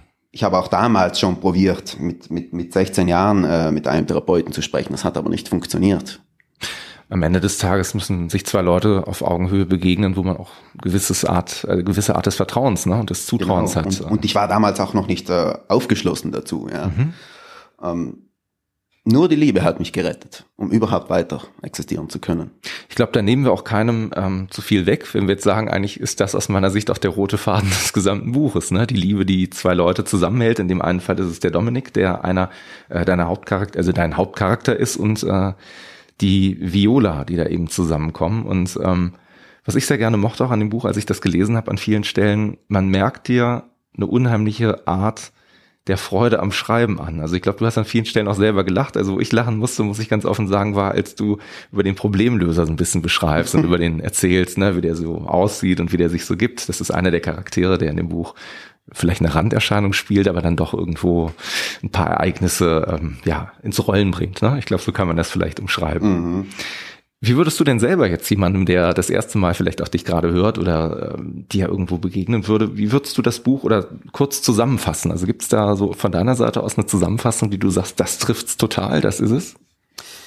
Also ich, ich würde ihn einfach nur Romantic Thriller nennen. Also das ist also Science Fiction ja bedingt Mhm. durch eben ähm, die Zeitreise, ja. Aber das ist dann auch alles. Eher geht es mir um die Liebe, ja. Und wie Liebe, genau. Und du sagtest auch gerade so ein bisschen, ähm, beziehungsweise auch das weiß ich von dir, dass du auch jemand bist, der so ein bisschen subtiler versucht, auch den einen oder anderen Wert zu äh, vermitteln. Du hast es eben gerade auch schon angesprochen, du tickst so ein bisschen stärker in die Richtung, dass du sagst, früher war alles besser. Es gibt so eine Stelle, die mir, die, die musste ich auch sehr schmunzeln, die mir auch ganz gut gefallen hat. Das war die Nummer, äh, wo jemand in den 80ern äh, wieder sozusagen durch die Zeit reist und feststellt, ähm, dass es eigentlich gar nicht so schön und äh, gut wäre, wenn man permanent erreichbar wäre. Da gibt es so einen Satz in dem Buch, ähm, hm, genau, na, genau, der auch so eine gewisse Romantik mit sich bringt. Tatsächlich habe ich aber auch überlegt, wenn man so in Meran wohnt und man geht hier durch die Ecken, ähm, es gibt so Jugendstil, es ist hier eine Kulturstadt, so ein bisschen stärker auch äh, Kurstadt vor allem auch. Ähm, Meinst du, das färbt auch auf deinen Stil ab oder, oder ähm, bringst du dich, wenn du schreibst, eine bestimmte Laune? Musst du dann erst vorher durch die Straßen gehen und hast dann so eine Melancholie an dir, dass du schreiben kannst? Oder wie, wie ist dein Ritual, um tatsächlich auch in, in, in den Schreibfluss zu kommen? Ehrlich gesagt, Micha, kann ich das gar nicht mal so genau sagen, denn egal in welcher Situation ich mich befinde, egal an welchem Ort ich mich befinde, plötzlich schießt mir was ein. Das hat aber gar nichts mit dem Ort oder mit der Situation zu tun, mhm. in der ich mich äh, gegenwärtig befinde. Also es schießt ein und dann arbeitet es im Kopf. Und, äh, und dann ärgerst du dich, wenn du keinen Stift und ein Blatt Papier dabei hast, wahrscheinlich, oder? Darum bin ich zum Beispiel froh, dass man dann so ein Smartphone rausziehen kann und äh, eine Audiodatei schnell sprechen kann. Da siehst du, es gibt ich ein paar Sachen, da immer alles die auf, auch nicht ja. ganz schlecht sind, oder? Früher ja, habe ich immer gedacht, ich muss mir einen Notizblock mitnehmen, ja. aber heute zücke ich das, sag schnell was rein, damit ich es ja nicht vergesse. Ja. Ähm, viele denken an, ich führe Selbstgespräche und äh, ja, es passt. Dann stecke ich es wieder ein und weiter geht's. Aber wie gesagt, ich kann gar nicht sagen, welche Rituale es für mich hat. Äh, es schießt einfach irgendwas ein und, ja. und dann verbreitet es sich in meinem Gehirn um. Wobei du schon jemand bist, der stärker alleine äh, schreibt. Ne? Du bist jetzt nicht jemand, der irgendwie äh, in einem Café, glaube ich, sitzt mit 50 Leuten mhm. drumherum, irgendwie drei äh, verschiedene Filme vor noch geguckt haben muss, sondern du sitzt sehr für dich im stillen Kämmerchen und schreibst. Ne? Das muss so sein, ja. Also bin es auch gewohnt, so ist dieses Buch entstanden zum Beispiel, mitten in der Nacht, äh, äh, wenn es draußen dunkel ist. Mhm. Daniel schreibt ganz allein in seinem Kämmerchen, ja. Und äh, das brauche ich aber auch so. Ich kann da auch nicht Musik nebenhin hören oder so. Also nein, es muss wirklich absolute Stille sein und dann kann es fließen. Wie hat deine Frau das aufgenommen, wenn du geschrieben hast? ja, also das, also ich muss sagen, ähm, Respekt, Respekt an meine Frau. Also ohne die hätte ich es ja auch gar nicht geschafft. Äh, die hat wirklich auch an mich geglaubt und äh, sie sagt ja immer noch, das ist das beste Buch, das du zustande gebracht hast. Und äh, mittlerweile hat sie mein neues Buch mhm. vorweg lesen dürfen und sagt, mhm. jetzt ist das das neue beste Buch, ja. Aber ich sage nein, ich hänge immer noch an Remoment, ja. Mhm. Aber ja, natürlich, es war sehr schwer, denn oftmals war ich abwesend, teils durch die Arbeit, wo ich nicht abschalten konnte, teils durch die Gedanken, das muss ich noch niederschreiben, ja. Ähm, und meine Frau sagte dann immer, wo bist du jetzt gerade, ja, mit deinen Gedanken? Ja, tut mir leid, Schatz, ich musste jetzt, ich, ich hatte gerade das im Kopf. Also es war sehr schwer, sehr, sehr schwer für meine Frau. Und äh, manchmal abends noch das Licht an wahrscheinlich, wenn du mal irgendwie zack nochmal einen Gedanken aufschreiben willst oder tap tap genau. tap die Schritte, die dann ins genau. Arbeitszimmer führen. Und ich denke, es war auch äh, oftmals sehr nervig für sie, das absolut, ja. Also manchmal, wie ich vorhin ja geprahlt habe, man muss sich ja auch um das Eheleben kümmern mhm. und dann nachts schreibt man. Manchmal konnte ich das auch nicht. Also es ist wirklich ab und an mal vorgekommen, dass er, Schatz, ich bin jetzt nach Hause gekommen, aber mhm. ich muss jetzt sofort rein ins Arbeitszimmer und weitermachen. Bitte entschuldige fällt dieser Tag einfach mal aus, ja. Und äh, das, das war aber natürlich sicher sehr schwer für meine Frau und äh, das hat sie mir auch gesagt. Ist sie denn auch erst? sie ist eher eine anhängliche Seele und ja. natürlich ist das für sie nicht leicht gewesen und deshalb allen Respekt. Also so eine Frau kann man sich nur wünschen. Ist es denn auch so gewesen tatsächlich, dass wenn du Sachen schreibst oder fertig formuliert hast, dass deine Frau die erste, ich sag jetzt mal Ansprechpartnerin ist, also sprich, ich habe ein Kapitel fertig oder du kämpfst mit einem Charakter gerade, sollst du ihn weiterleben lassen, soll er sterben, hat er grüne Haare oder blaue Haare oder äh, überhaupt gar keine Haare irgendwie, findet das auch statt oder ist das so ein, so ein äh, tatsächlich eine Auseinandersetzung mit einem Charakter, die du mit dir im Inneren immer wieder beantwortest und dann was zum Ende bringst und dann vielleicht deine Frau die erste ist, die es dann lesen darf? Also nun, was den Plot angeht, ähm, da darf mir natürlich keiner ins Handwerk pushen. Ja. Da brauche ich auch gar keine Hilfe. Also das ergibt sich alles von selbst, das muss nur noch niedergeschrieben werden. Aber, aber ich muss gestehen, oft reiße ich die Tür von meinem Kämmerchen auf und schreibe, bitte sag mir ein Synonym von und sie, äh, Sie kann mir sofort zehn sagen. Ja. Oder Viola zum Beispiel, Ja. die, äh, der Hauptcharakter, ja, der weibliche. Den Namen hat meine Frau dem Charakter gegeben. Also ich sagte, was wäre ein toller Name, ein wirklich äh, unvergesslicher Name, der sitzen bleibt für eine Frau, ja, für einen, für einen, einen Hauptcharakter. Sie sagte, Vi- Viola. Mhm. Passt. Passt. Das habe ich übernommen. Wie habt ihr denn äh, tatsächlich auch so Dinge, wenn du jetzt gerade sagst, ähm, du arbeitest so ein bisschen nachts, hast, hast du irgendwie darüber hinaus noch so andere typische Schreibmarotten, wo du sagst, äh, das brauchst du oder dann, dann kommen dir die Ideen äh, oder dann kommen dir die Ideen gar nicht? Also so ein Umfeld, das du dir selber schaffst, brauchst du eine bestimmte Musik, die du vorher noch hörst oder sowas? Das ist ja auch immer ganz spannend, wie ja, Ideen tatsächlich auch so noch ein bisschen weiter ins Rollen kommen oder ausgearbeitet werden. Also es kommt schon meistens auf die Stimmung an. Das habe ich gemerkt zum Beispiel. Also wenn man mal ein bisschen down ist und man schreibt einen Absatz, ja, dann klingt er auch meistens genau so, wie man, wie man, äh, in welchem Befinden man sich gerade befindet, ja. Also das habe ich selbst gemerkt, wenn ich dann den Absatz hinterher nochmal lese, ja. Oder wenn ich zuvor zum Beispiel ähm, wieder mal eine 80er Jahre Trackliste spiele, da merke ich natürlich, jetzt habe ich den Faden verloren. Ist nicht so schlimm. Du hörst die 80er Jahre und auf einmal klingelt die Musik. Also, Dann werde ich total melancholisch, ja. ah, okay. Welche Und Musik? Das gibt sich dann auch, das, das gibt sich dann auch wieder im, im Schreibstil wieder, ja. Also das, das macht sich auf den, auf den nächsten Seiten, die ich da dann schreibe, absolut bemerkbar, ja. Das muss dann hinterher alles wieder ein bisschen geändert werden, damit es wirklich in einer Linie bleibt, ja. Aber ich habe bemerkt, man schreibt immer so, wie man sich gerade fühlt. Das habe ich, das habe ich gelernt. Hast du das manchmal auch, dass es einen Charakter gibt oder eine Situation, die dich so sehr beschäftigt? Also kannst du, kannst du auch, wenn du fertig bist mit Schreiben, bist du dann raus? Also, oder ähm, es gibt ja auch, bei Schauspielern gibt es das ja auch manchmal, wenn du so Method Acting oder so drin steckst, gibt es ja Leute, die können von der Rolle dann nicht Abstand nehmen, die sind dann auch im Alltag die und die. Wie ist es da bei dir? Also gibt es da auch Momente, wo ähm, vielleicht ein Charakter dich gefangen hält oder auch. Also das kommt drauf an. Also wenn ich unterbrechen muss, Mhm. Dann lässt es mich natürlich nicht mehr los und äh, dann schwirrt mir wirklich für die restliche Zeit immer noch das durch den Kopf, was ich eigentlich noch äh, habe weiterschreiben wollen, ja. Oder wenn, ich habe mir da auch einen Wecker gestellt, so Daniel, jetzt musst du schlafen gehen, und sonst hast du keine drei Stunden mehr, ja. Dann gehst du gezwungenermaßen ins Bett. Also da kann man dann auch nicht abschalten, ja. Aber manchmal schreibt man auch Stunden, wirklich Stunden, und dann ist man einfach K.O., wenn man das so sagen kann. Und dann kann man auch abschließen. Ja, so, so, das ist jetzt der letzte Satz für heute. Und dann kann man auch ganz schnell abschalten. Also Remoment, wie gesagt, das ist das aktuelle Buch. Wahrscheinlich auch kein Zufall, dass es am Valentinstag rausgekommen ist. Das Thema Liebe haben wir eben auch schon drüber gesprochen. Das dominiert sehr stark. Also wahrscheinlich war das auch so die Intention, dass du den Tag der Liebenden irgendwie auch als Veröffentlichungsdatum gerne haben wolltest. Oder, oder war das ein Zufall, weil der Verlag gerade sagt, das passt gut, oder? Genau so war's. Also Ja. der, der Verlag hatte, hatte Ah. die Idee und sagte, wir werden wirklich schauen, das ganze Marketing und äh, den Veröffentlichungstermin auf den 14. Februar hin, Mhm. hinzubringen. Ja. Es passt ja, wie gesagt, also rein inhaltlich äh, Thema Liebe und dergleichen, ähm, glaube ich, dachte ich auch, es gibt eigentlich kein besseres Datum, das man für so ein Buch oder so ein Werk dann irgendwie auch finden kann.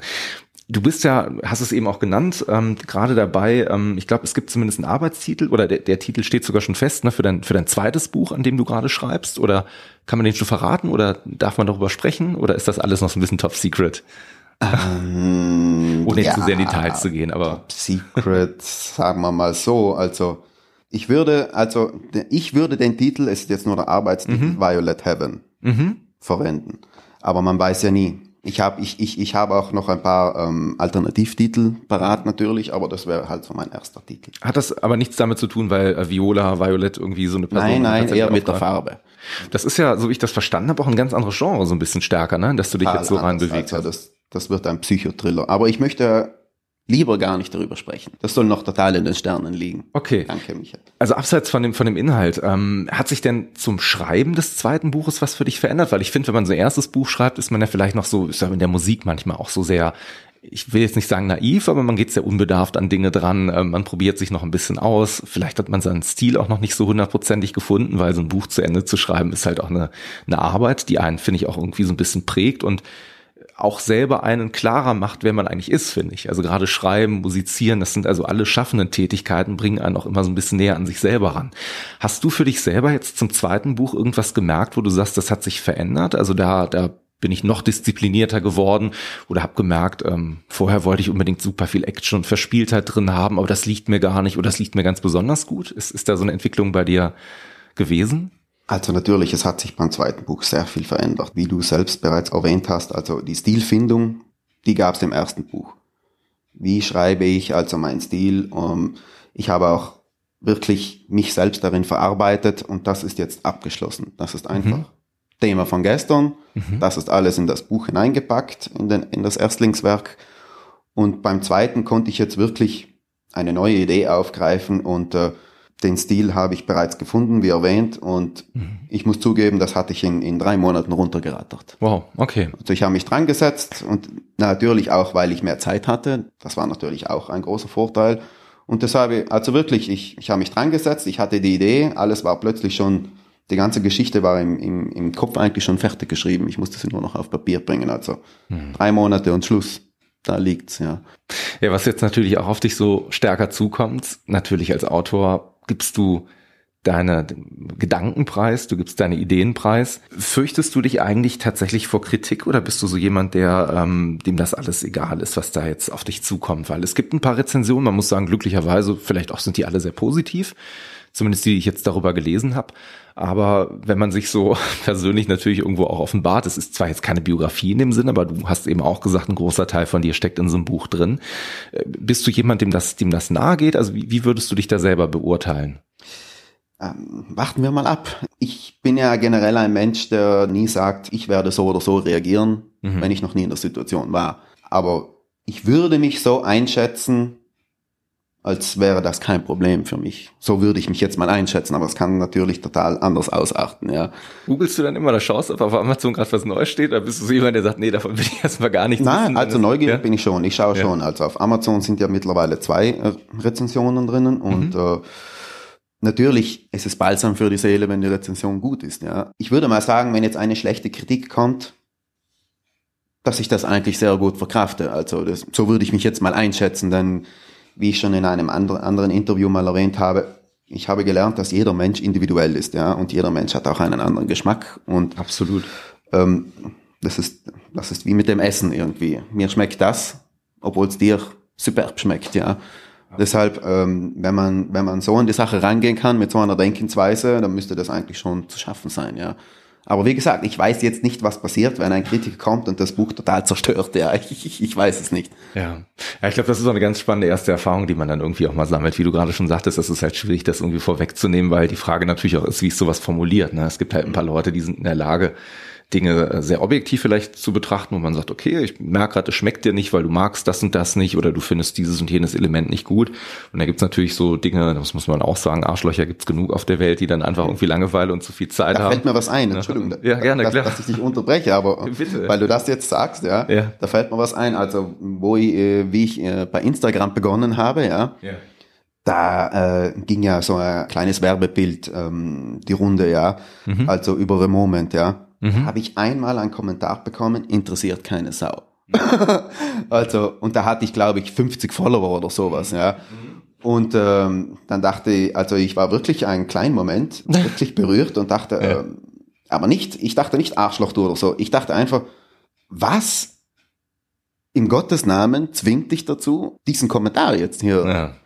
Ja. abzugeben? Ähm, Wenn es dir nicht gefällt, dann dann kaufst du es einfach nicht, oder? Das wäre jetzt meine logische Schlussfolgerung. Aber Absolut. Was zwingt dich da, da, dazu, äh, wirklich mir äh, direkt ins Gesicht zu sagen, es interessiert keine Sau? Ja. Das hat mich schon irgendwo berührt. Also ich musste das dann sofort löschen und dann äh, kam auf die Blacklist, ja, ja und ja. Äh, interessiert keinen. Ja, ich weiß nicht. Mittlerweile sind es über 1000 Follower auf, auf, auf Instagram, aber ja, aber ich glaube, das ist halt auch ganz normal. Es gibt halt immer wieder Leute und ich meine, das ist halt vielleicht, du hast eben gesagt, äh, früher war alles besser. Ich meine, gut, klar, ob es alles besser oder schlechter war, das, das äh, weiß ich jetzt auch nicht. Ich glaube auch, dass viele Dinge ganz gut sind, die tatsächlich jetzt passiert sind. Was ich aber auch mit dir teile, ist die Tatsache, dass natürlich durch eine digitale Wand, die wir irgendwo haben, die Möglichkeit ist, so Kritik zu äußern, ähm, sehr unpersönlich ist. Ne? Also ich muss dir nicht mehr in die Augen gucken, ich muss vielleicht auch dein Werk nicht mal gelesen es haben. Es wird ne? einfacher. Ja. Es wird einfacher. Ne? Und an vielen Stellen ähm, heißt aber einfacher auch nicht immer besser, sondern an vielen Stellen ist es auch einfach so, dass man man sagt, da verarbeitet, glaube ich, jemand auch gerade seinen schlechten Tag oder ich finde das auch mal wieder witzig, wenn Leute irgendwie so, so, so eine Sittenpolizei spielen und irgendwie ähm, Sachen kritisieren und kommentieren, einfach weil die jetzt für sich selber glauben, dass ihr Geschmack der Maßstab für die Welt sein soll. Ne? Also ja, so eine, genau. so eine Sache finde ich auch immer sehr unangenehm und peinlich, aber weißt du, ich glaube, da muss man dann irgendwann, steht man da drüber. Was mir aber gut gefallen hat, wo wir gerade über so Themen sprechen, du hast ja eben auch über die Danksagung gesprochen. Es gibt nämlich auch eine Danksagung, die kommt so ziemlich am Ende auch äh, in deinem Buch. Ein großer Dank gebührt ebenfalls all jenen, welche mich in keinster Weise unterstützt, hintergangen und nicht an mich geglaubt haben, wodurch ich mich umso mehr ins Zeug gelegt habe. Das fand ich irgendwie auch sehr sympathisch, da hast du mich dann auch nochmal zum Schmunzeln gebracht. Ähm, vielleicht kannst du auch nochmal ein bisschen erzählen, wie hat denn so dein, dein Umfeld generell jetzt darauf reagiert? Also abseits von deiner Frau irgendwie, dass du jetzt gesagt hast, so, ich kündige jetzt meinen sicheren Job, ne, das ist jetzt so vergangen, ich werde jetzt Autor, ich schreibe ganz gerne. Ähm, also da scheint es ja auch durchaus äh, geteilte Meinung irgendwie gegeben zu haben, oder? Ja, natürlich, aber zum Beispiel habe ich da, ich, also ich verrate jetzt nicht alles, aber mhm. zum Beispiel gingen mir da ja einige, einige Lehrer durch den Kopf. Mhm. Ja. Zum Beispiel die Direktorin ähm, äh, eine, äh, an der Schule. Mhm hat mal gesagt, äh, aus mir wird nichts und äh, ich werde ein Gangster. Mhm. Wortwörtlich, das hat ja auch meiner Mutter so gesagt. Und meine Mutter war dann wirklich down. Was ist dann, wenn, mal, wenn, wenn nichts aus meinem Jungen wird, wenn er hier in Südtirol sagen wir ein, ein Raber wird, ja? Mhm. Hast du das Wort mal gehört? Ein nee. Raber. Ein Ra Raber? Raber. Raber, okay. Also das, das also einer, der, der nicht, nicht arbeitet, nur stiehlt und ah, okay. ähm, faulenzt und äh, un, Halunke, Haludri. Ja, Halunke, so, sowas, Rüpel. Rüpel, ja. okay, ja, verstehe. Also, ja. und mir hat da wehgetan, dass es meiner Mutter so wehgetan hat, ja. Also, die war ja da tief erschüttert, wenn sie solche Worte hört, ja. Mhm. Ich glaube, es hat ihr mehr wehgetan als mir selbst, ja. Mhm. Zum Beispiel sowas verarbeite ich in dem Satz. Und ich muss auch sagen, allen Dank an den Verlag, äh, dass er das äh, wirklich so hat stehen lassen. Also die Danksagung ist absolut mein Text, ja. Die haben da nichts geändert. Wie war denn sonst so die Zusammenarbeit ähm, mit so einem Verlag tatsächlich? Das kann ich mir auch sehr spannend vorstellen. Da guckt auf einmal ein Lektorat drüber. Ähm, ging dir das dann auch manchmal so an die Seele oder war das eigentlich eine sehr entspannte Zusammenarbeit oder wurde viel rausgestrichen, wo du sagst, ach verdammt, dieses Kapitel habe ich doch geliebt von Herzen, was soll das? also ich muss sagen, es, äh, es war eine sehr, sehr freundschaftliche Beziehung und äh, also und sehr, sehr professionell auch. Also es, es gab vier Lektorate, ja, also vier verschiedene Lektoren, ja. Mhm. Und ähm, sie haben wirklich alles respektiert, was ich drin lassen wollte. Ja. Also das, das muss man mal sagen. Ja. Bei einigen wurde ich aufmerksam gemacht, also Daniel, das, also uns sehr, sehr nett aufmerksam gemacht, Daniel, das mhm. musst du ändern. Aber es war immer mehr auf grammatikalischem Sinne, ja. Mhm. Und natürlich wurden auch sämtliche Sätze wirklich verschönert, natürlich, ja. Mhm. Natürlich gab's auch, aber ich würde sagen, also auf 260 Seiten war ich vielleicht mit drei Dingen nicht einverstanden das muss man auch mal so lassen, ja, denn, denn sie waren ja schließlich mit allem einverstanden. Also es, es, es wurde wirklich jeder zweite Satz auf den Kopf gestellt. Das, das ist so, aber ich war damit einverstanden, ja. Mhm. Mit drei Dingen vielleicht nicht, aber ich denke, das ist ein guter Schnitt, würde ich mal sagen, ja. Das glaube ich auch. Also das klingt auf jeden Fall nach einer ziemlich, ziemlich angenehmen Zusammenarbeit. Also vielleicht ist eins dieser Dinge, ich weiß es nicht, ähm, ich spreche es mal an, was mir aufgefallen ist, oder zumindest äh, bist du das, glaube ich. Du bist ein großer Autofan, oder?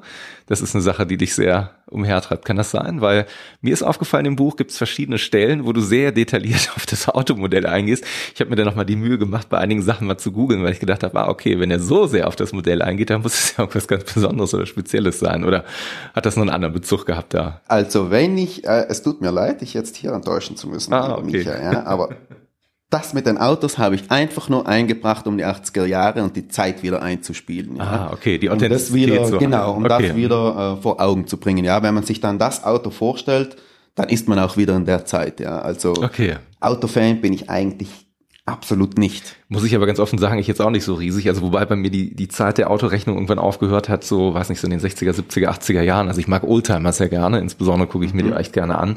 Aber ähm, bin jetzt, also witzigerweise der, der Bruder von meiner Frau, also mein Schwager, ist ein riesengroßer Autonah, deswegen, wenn wir uns immer unterhalten, komme ich da immer drauf. Und du hast ja auch E-Brand gab's gab's die Marke? Das hast du wahrscheinlich, das ist so ein, so ein fiktiver äh, Ist fiktiv, Brand, ne, habe ich, hab ich erfunden, ja. Die du erfunden hast, genau. Wahrscheinlich bin ich deswegen drauf gekommen. Ich dachte, ach guck mal, da findet der ein Auto, da gibt's halt noch so ein paar Autogeschichten. Das fand ich irgendwie, fand ich irgendwie ganz spannend.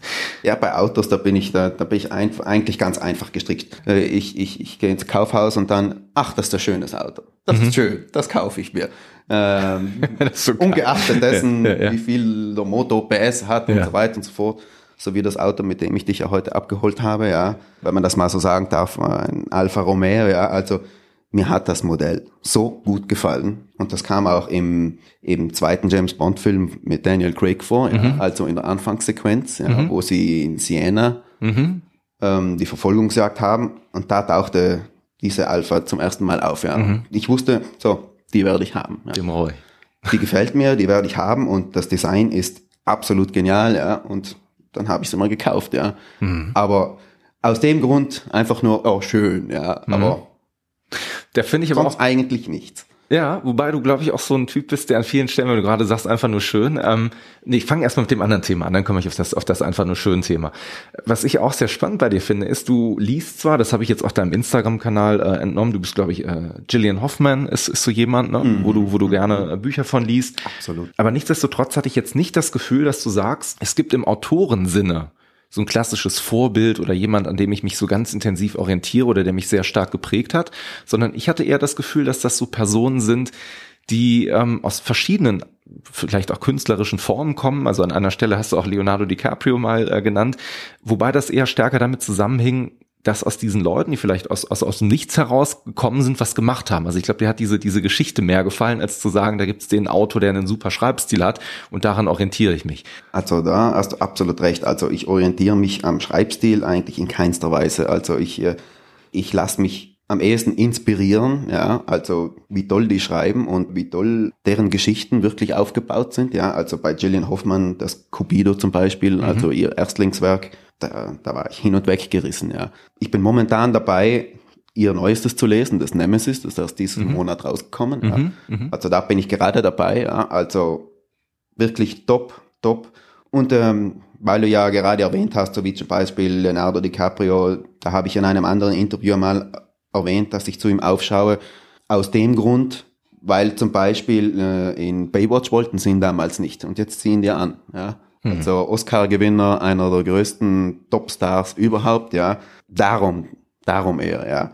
Oder bei äh, Gillian Hoffmann, also die war ja Staatsanwältin. Genau, die kommt ja aus dem Bereich noch ein bisschen genau. stärker, dass sie darüber, wo die schreibt. Und ich bin ja. mir zu 100% sicher, dass diese Frau wirklich in ihrem ersten beiden Romanen wirklich das alles verarbeiten musste auch, ja man merkt viele Zwiespälte und so weiter und so fort, auch wie zum Beispiel in meinem ersten Werk, ja, also man fließt sehr viel Persönliches ein, ja. Ich finde das aber toll, dass du sagst, du kannst solche Bücher tatsächlich auch lesen und genießen, also gerade von anderen Autoren, weil auch das finde ich eine sehr sympathische Eigenschaft. Da gibt es genügend andere Beispiele, die erstmal damit anfangen zu erzählen, was alle anderen erstmal alles schlecht machen, was man selber besser macht. Deswegen finde ich das gut, dass du dir das beibehalten hast, durch die Tätigkeit, die du ausführst, trotzdem nicht die Qualität oder die Dinge, die andere irgendwie zu produzieren, ähm, ja nicht, nicht zu mögen oder nicht genießen zu können. Ne? Nein, absolut so. nicht. Und äh, es ist auch sehr, sehr vielschichtig. Also mein Geschmack ist sehr vielschichtig. Begonnen habe ich zum Beispiel mit Daniel Steele. Ja, ich, ich mhm. weiß nicht, ob da das der Begriff ist. Meine Mutter liest die Bücher tatsächlich, muss ich ganz klar äh, sagen. Aber äh, ich weiß nicht, aus welchem Grund deswegen. Eben, meine Mutter hat sie auch gelesen. Äh, ich habe sie ihr geklaut und, und, ja, okay. Äh, und, und, und, und, und habe mich da reingelesen. Und Gillian Hoffmann, Daniel Steele, also mhm. einen größeren Unterschied, glaube ich, gibt's nicht. Ja. Mhm. Äh, das sind total zwei verschiedene Welten und, und ich liebe sie beide, ja. Was, also gerade hast du gesagt, sozusagen liegt Julian Hoffmann bei dir auf dem, auf dem Schreibtisch. Gibt so vielleicht trotzdem mal darüber hinaus noch irgendein so Buch, wo du gesagt hast, das hat dir aus irgendeinem Grund einfach unheimlich gut gefallen oder so ein Autor, der dich irgendwie dann doch irgendwie auf so eine Art und Weise inspiriert oder beglückt hat, dass du gesagt hast, ich bin froh, dass mir dieses Buch jemals in die Hände gefallen ist? Oder wenn es ein Buch nicht ist, ich meine, wir sitzen ja hier in einem Raum, das ist ja nicht der beste Aufhänger von allen, wo unheimlich viele Filme irgendwie zu finden sind. Ähm, ich habe mich ja eben schon ein bisschen geoutet, das muss ich ja sagen. Ich kann es ja jetzt noch auf Band mit dazu machen. Also ich weiß noch, als ich kleiner war und irgendwann mal, ich glaube so 12, 13 den Fernseher angemacht habe, da gibt's diese eine Stelle, wo Rocky Balboa so am Hafen entlang läuft durch die Docks, ne? Und die mhm, Musik läuft dahinter mhm. und so. Das ist halt auch so eine typische 80er-Jahres-Szene, ne? die man so kennt. Und ich fand das einfach erstmal cool zu sehen, dass dieser Typ da läuft und habe mir den Film dann natürlich auch angeguckt und alles, was davor und dahinter kam und mich sehr intensiv damals auch mit Stallone auseinandergesetzt und fand das damals für mich total beeindruckend, dass das jemand war oder ist, der ähm, im Kern eigentlich ähm, Angebot bekommen hat, sein Rocky-Drehbuch zu verkaufen. Ähm, James Caan und ganz viele andere Darsteller der damaligen Zeit sollten die Hauptrolle übernehmen. Also es gab da total interessante Ideen für einen Cast. Und da fand ich das geil, dass der die Eier in der Hose hatte zu sagen, ey, passt mal auf, ähm, wenn ihr das Ding dreht, dann könnt ihr das gerne machen aber mit einer Voraussetzung, nämlich, dass ich die Hauptrolle spiele. Und da habe ich gesagt, Wahnsinn, der Typ gefällt mir, den finde ich irgendwie cool und seitdem hatte der bei mir so eine gewisse Art Sympathiefaktor und die meisten Filme von Stallone, die rausgekommen sind, egal wie trashig sie waren, das war dann so für mich trotzdem immer noch so, ich mag den Kerl einfach, also der hat mich schon auf irgendeine Absolut, Art und Weise aber das war Kette natürlich eine sehr, sehr gefährliche Äußerung von ihm, würde ich mal sagen, ja. Inwieweit meinst du, also dass, dass der das Drehbuch nicht rausgibt, wenn er nicht die Hauptrolle spielt oder, oder welche meinst du? Es könnte, es hätte also, wie die Branche ja ist, Mhm. Wir wissen, sie ist sehr hart. Also ich, es hätte durchaus sein können, dass die dann sagen, gut, dann mhm. ist halt nichts. Mhm. Schreiben wir was ähnliches, das hat dann mit dir nichts zu tun, ja. Klar, und, ähm, mhm. und fertig, ja. Und äh, es gäbe Stallone nicht in der Form, wie es ihn heute gibt. Das wird wahrscheinlich auch vielen anderen Schauspielern genauso passiert und ergangen sein. Ne? Deswegen natürlich lebt der Mythos auch davon, dass man irgendwie weiß, was aus ihm heute geworden ist und wie mutig das war, damals in seine Situation Nein zu sagen. Nur mir als, als Jugendlicher damals, wie gesagt, wir sind ja beide so in den 80ern aufgewachsen, war das damals auch so eine Art, ähm, ja, Vorbild ist jetzt zu viel gesagt, aber ein inspirierender Moment, weißt du, wo ich gesagt habe, ich finde das cool, dass man auch, ähm, wenn man an irgendwas glaubt, nicht äh, zu jedem Preis irgendwie ähm, dann doch doch vielleicht einen Kompromiss oder eine Lösung finden muss, sondern auch einfach sagen kann, pass mal auf, das deckt sich jetzt mit meiner Vorstellung oder das deckt sich nicht mit meiner Vorstellung. Und wenn das eben nicht meine Vorstellung ist, dann müssen wir es auch nicht machen. So, und das war damals so für mich zum Beispiel auch ein sehr inspirierender Moment. Ne? Mein Rocky genau. Balboa-Moment. Gibt's das bei dir auch? Also, weil ich auch gesehen habe, da stehen so ein paar Leute rum. Auf jeden Fall. Also, wie du siehst, du siehst hier die 80er Jahre Filme, ja, Stallone, Van Damme, Steven Seagal, ja, also in ihren besten Jahren damals, Ende 80er, Anfang 90er. Also, das sind eben Menschen, zu denen ich aufschaue. Also nicht die Person selbst, ja, sondern einfach deren Leben, ja. So wie Jean-Claude Van Damme, ein kleiner Mann aus Belgien, ja. Mhm. Schau an, wie weit er es gebracht hat, ja. Also, das, das ist genau das, was, was ich immer bewundernswert finde, ja. Hast du so, wenn du jetzt komplett, also egal ob jetzt ein Autor oder ein Schauspieler oder so, gibt so, würdest du sagen, es gibt so eine Person, die dich aus künstlerischer Sicht so am meisten geprägt oder inspiriert hat? Also wir hatten eben DiCaprio, du hast jetzt äh, äh Jean-Claude Van Damme gerade genannt. Gibt es da irgendwen oder irgendwas, wo du sagst, Wahnsinn, ähm, das war lange Zeit für mich so eine Art, weiß ich nicht, Mentor fast auf so eine Art und Weise. Ich weiß nicht, wie man das sonst in andere Worte fassen kann. Also, mh da muss ich, da muss ich passen, Micha. Also ich, ich habe früh gelernt, dass man, dass man wirklich selbst seines eigenen Glückes Schmied ist, ja, und dass man selbst nicht äh, eines anderen Handlungen nachtrachten sollte, sondern selbst was draus machen muss, seinen eigenen Weg gehen muss und sich nicht ablenken lassen darf und äh, selbst sein eigenes Ding durchzieht, also mehr oder weniger sich selbst sieht, ja, und mhm. äh, auf sich selbst schaut und da aneckt und weitermacht. Ja. Mhm. Also kann ich eigentlich nicht sagen, dass ich wirklich jemanden in der Position habe, wie du es jetzt da gerade vorgeschlagen hast. Ja. Würdest du dich selber als ähm, also Romantiker würde ich schon sagen, dass das so ein bisschen in deinem Wesen drin steckt, oder? Also du bist, glaube ich, eine romantische Person auf ihre Art und Weise. Das äh, muss ich gestehen, ja. Bist du ein Idealist auch? Also jemand, der, der sehr idealistisch die Welt gerne hätte oder sich wünscht? Ah, auf die eine, auf der anderen Weise bin ich Realist, ja. Obgleich meine Frau ständig sagt, ich bin, ich bin naiv, ja. Also, ja, okay. sie sagt das ständig. Also, ähm, wenn man mal wieder irgendwie äh, rausfindet, dass ein Mensch es nicht so ernst gemeint hat mit dir oder nicht so ehrlich gemeint hat mit dir und so weiter und so fort, oder Menschen, wo meine eher meine Frau sich zum Beispiel aufregt, ja, mhm. und dann und dann sagt, siehst du, ich hab's dir doch gesagt, und sage ich, naja, das ist doch halb so wild und Ding, ich ich äh, ich sehe das jetzt gar nicht so schwarz wie du zum Beispiel, ja, dann sagt sie, du, du bist nur naiv. Der führt was ganz anderes im Schilde und es hat sich zu 80 Prozent wirklich bewahrheitet, was sie sagt. Also hinterher, also lange Zeit später merkt man dann wirklich, was das Spiel von der Person war, ja. Mhm. Ich Vielleicht hängt das auch mit dem Romantikertum zusammen, dem ich verfallen bin, kann auch sein, ja.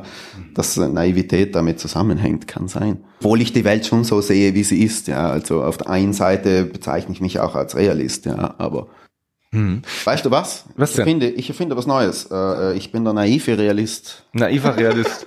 Für dich sehr sympathisch eigentlich, naiver Realist. Also ich glaube, eine gewisse Naivität brauchst du als Künstler, aber auch um einfach durchs Leben zu gehen. Also abgesehen davon, also mir wirft man das auch sehr regelmäßig vor, dass ich sehr naiv in bestimmten Dingen bin.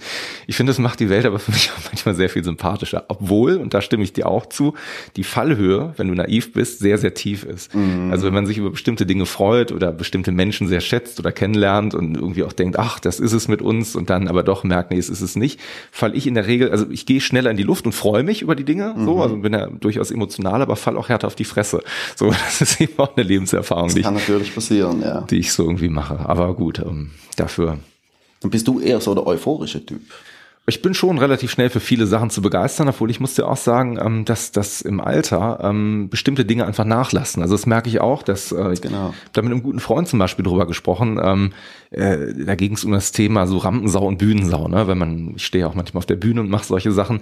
Das war früher für mich noch ein ganz anderes Gefühl, als ich das jetzt habe, weil ich mich durchaus auch hinter der Bühne extrem wohlfühle und einfach auch gerne diese Prozesse mag und auch gar nicht unbedingt zwingend permanent irgendwie im Mittelpunkt sein muss der ganzen Geschichte. Das habe ich damals oder in jüngeren Jahren durchaus noch mehr auch gefordert, aber auch äh, vielleicht auch stärker sogar noch genossen oder so. Ne? Das ist so vielleicht die Altersreife, die dann irgendwann einsetzt, ne, die dann einfach auch bestimmte andere Schwerpunkte im Leben setzt, die Dinge hervorruft, die einem wichtig sind. Und das habe ich zum Beispiel bei dir auch gemerkt. Ähm, du bist ja durchaus jemand, der abseits vom Schreiben ähm, sich auch sehr sozialkritisch mit Sachen auseinandergesetzt hat. Ähm, zum Beispiel habe ich gesehen, dass du ein Posting hattest, wo du ähm, damals, als es um das Thema Gewalt gegen Frauen ging, ähm, auch Flagge bekannt hast mit einem, mit einem ich glaube, es war Lippenstift oder so, den man im mhm, Gesicht hatte, ne? Mhm. um auch zu sagen, ähm, das finde ich finde ich falsch, dass was solche Dinge in der Gesellschaft eben passieren und da auch ein Statement gesetzt hast und das fand ich extrem cool.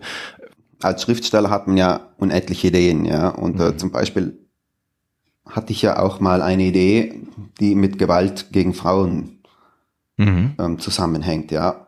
Und man setzt sich ja dann mit der Idee auseinander und man will sich ja in die Charaktere hineinfühlen, ja.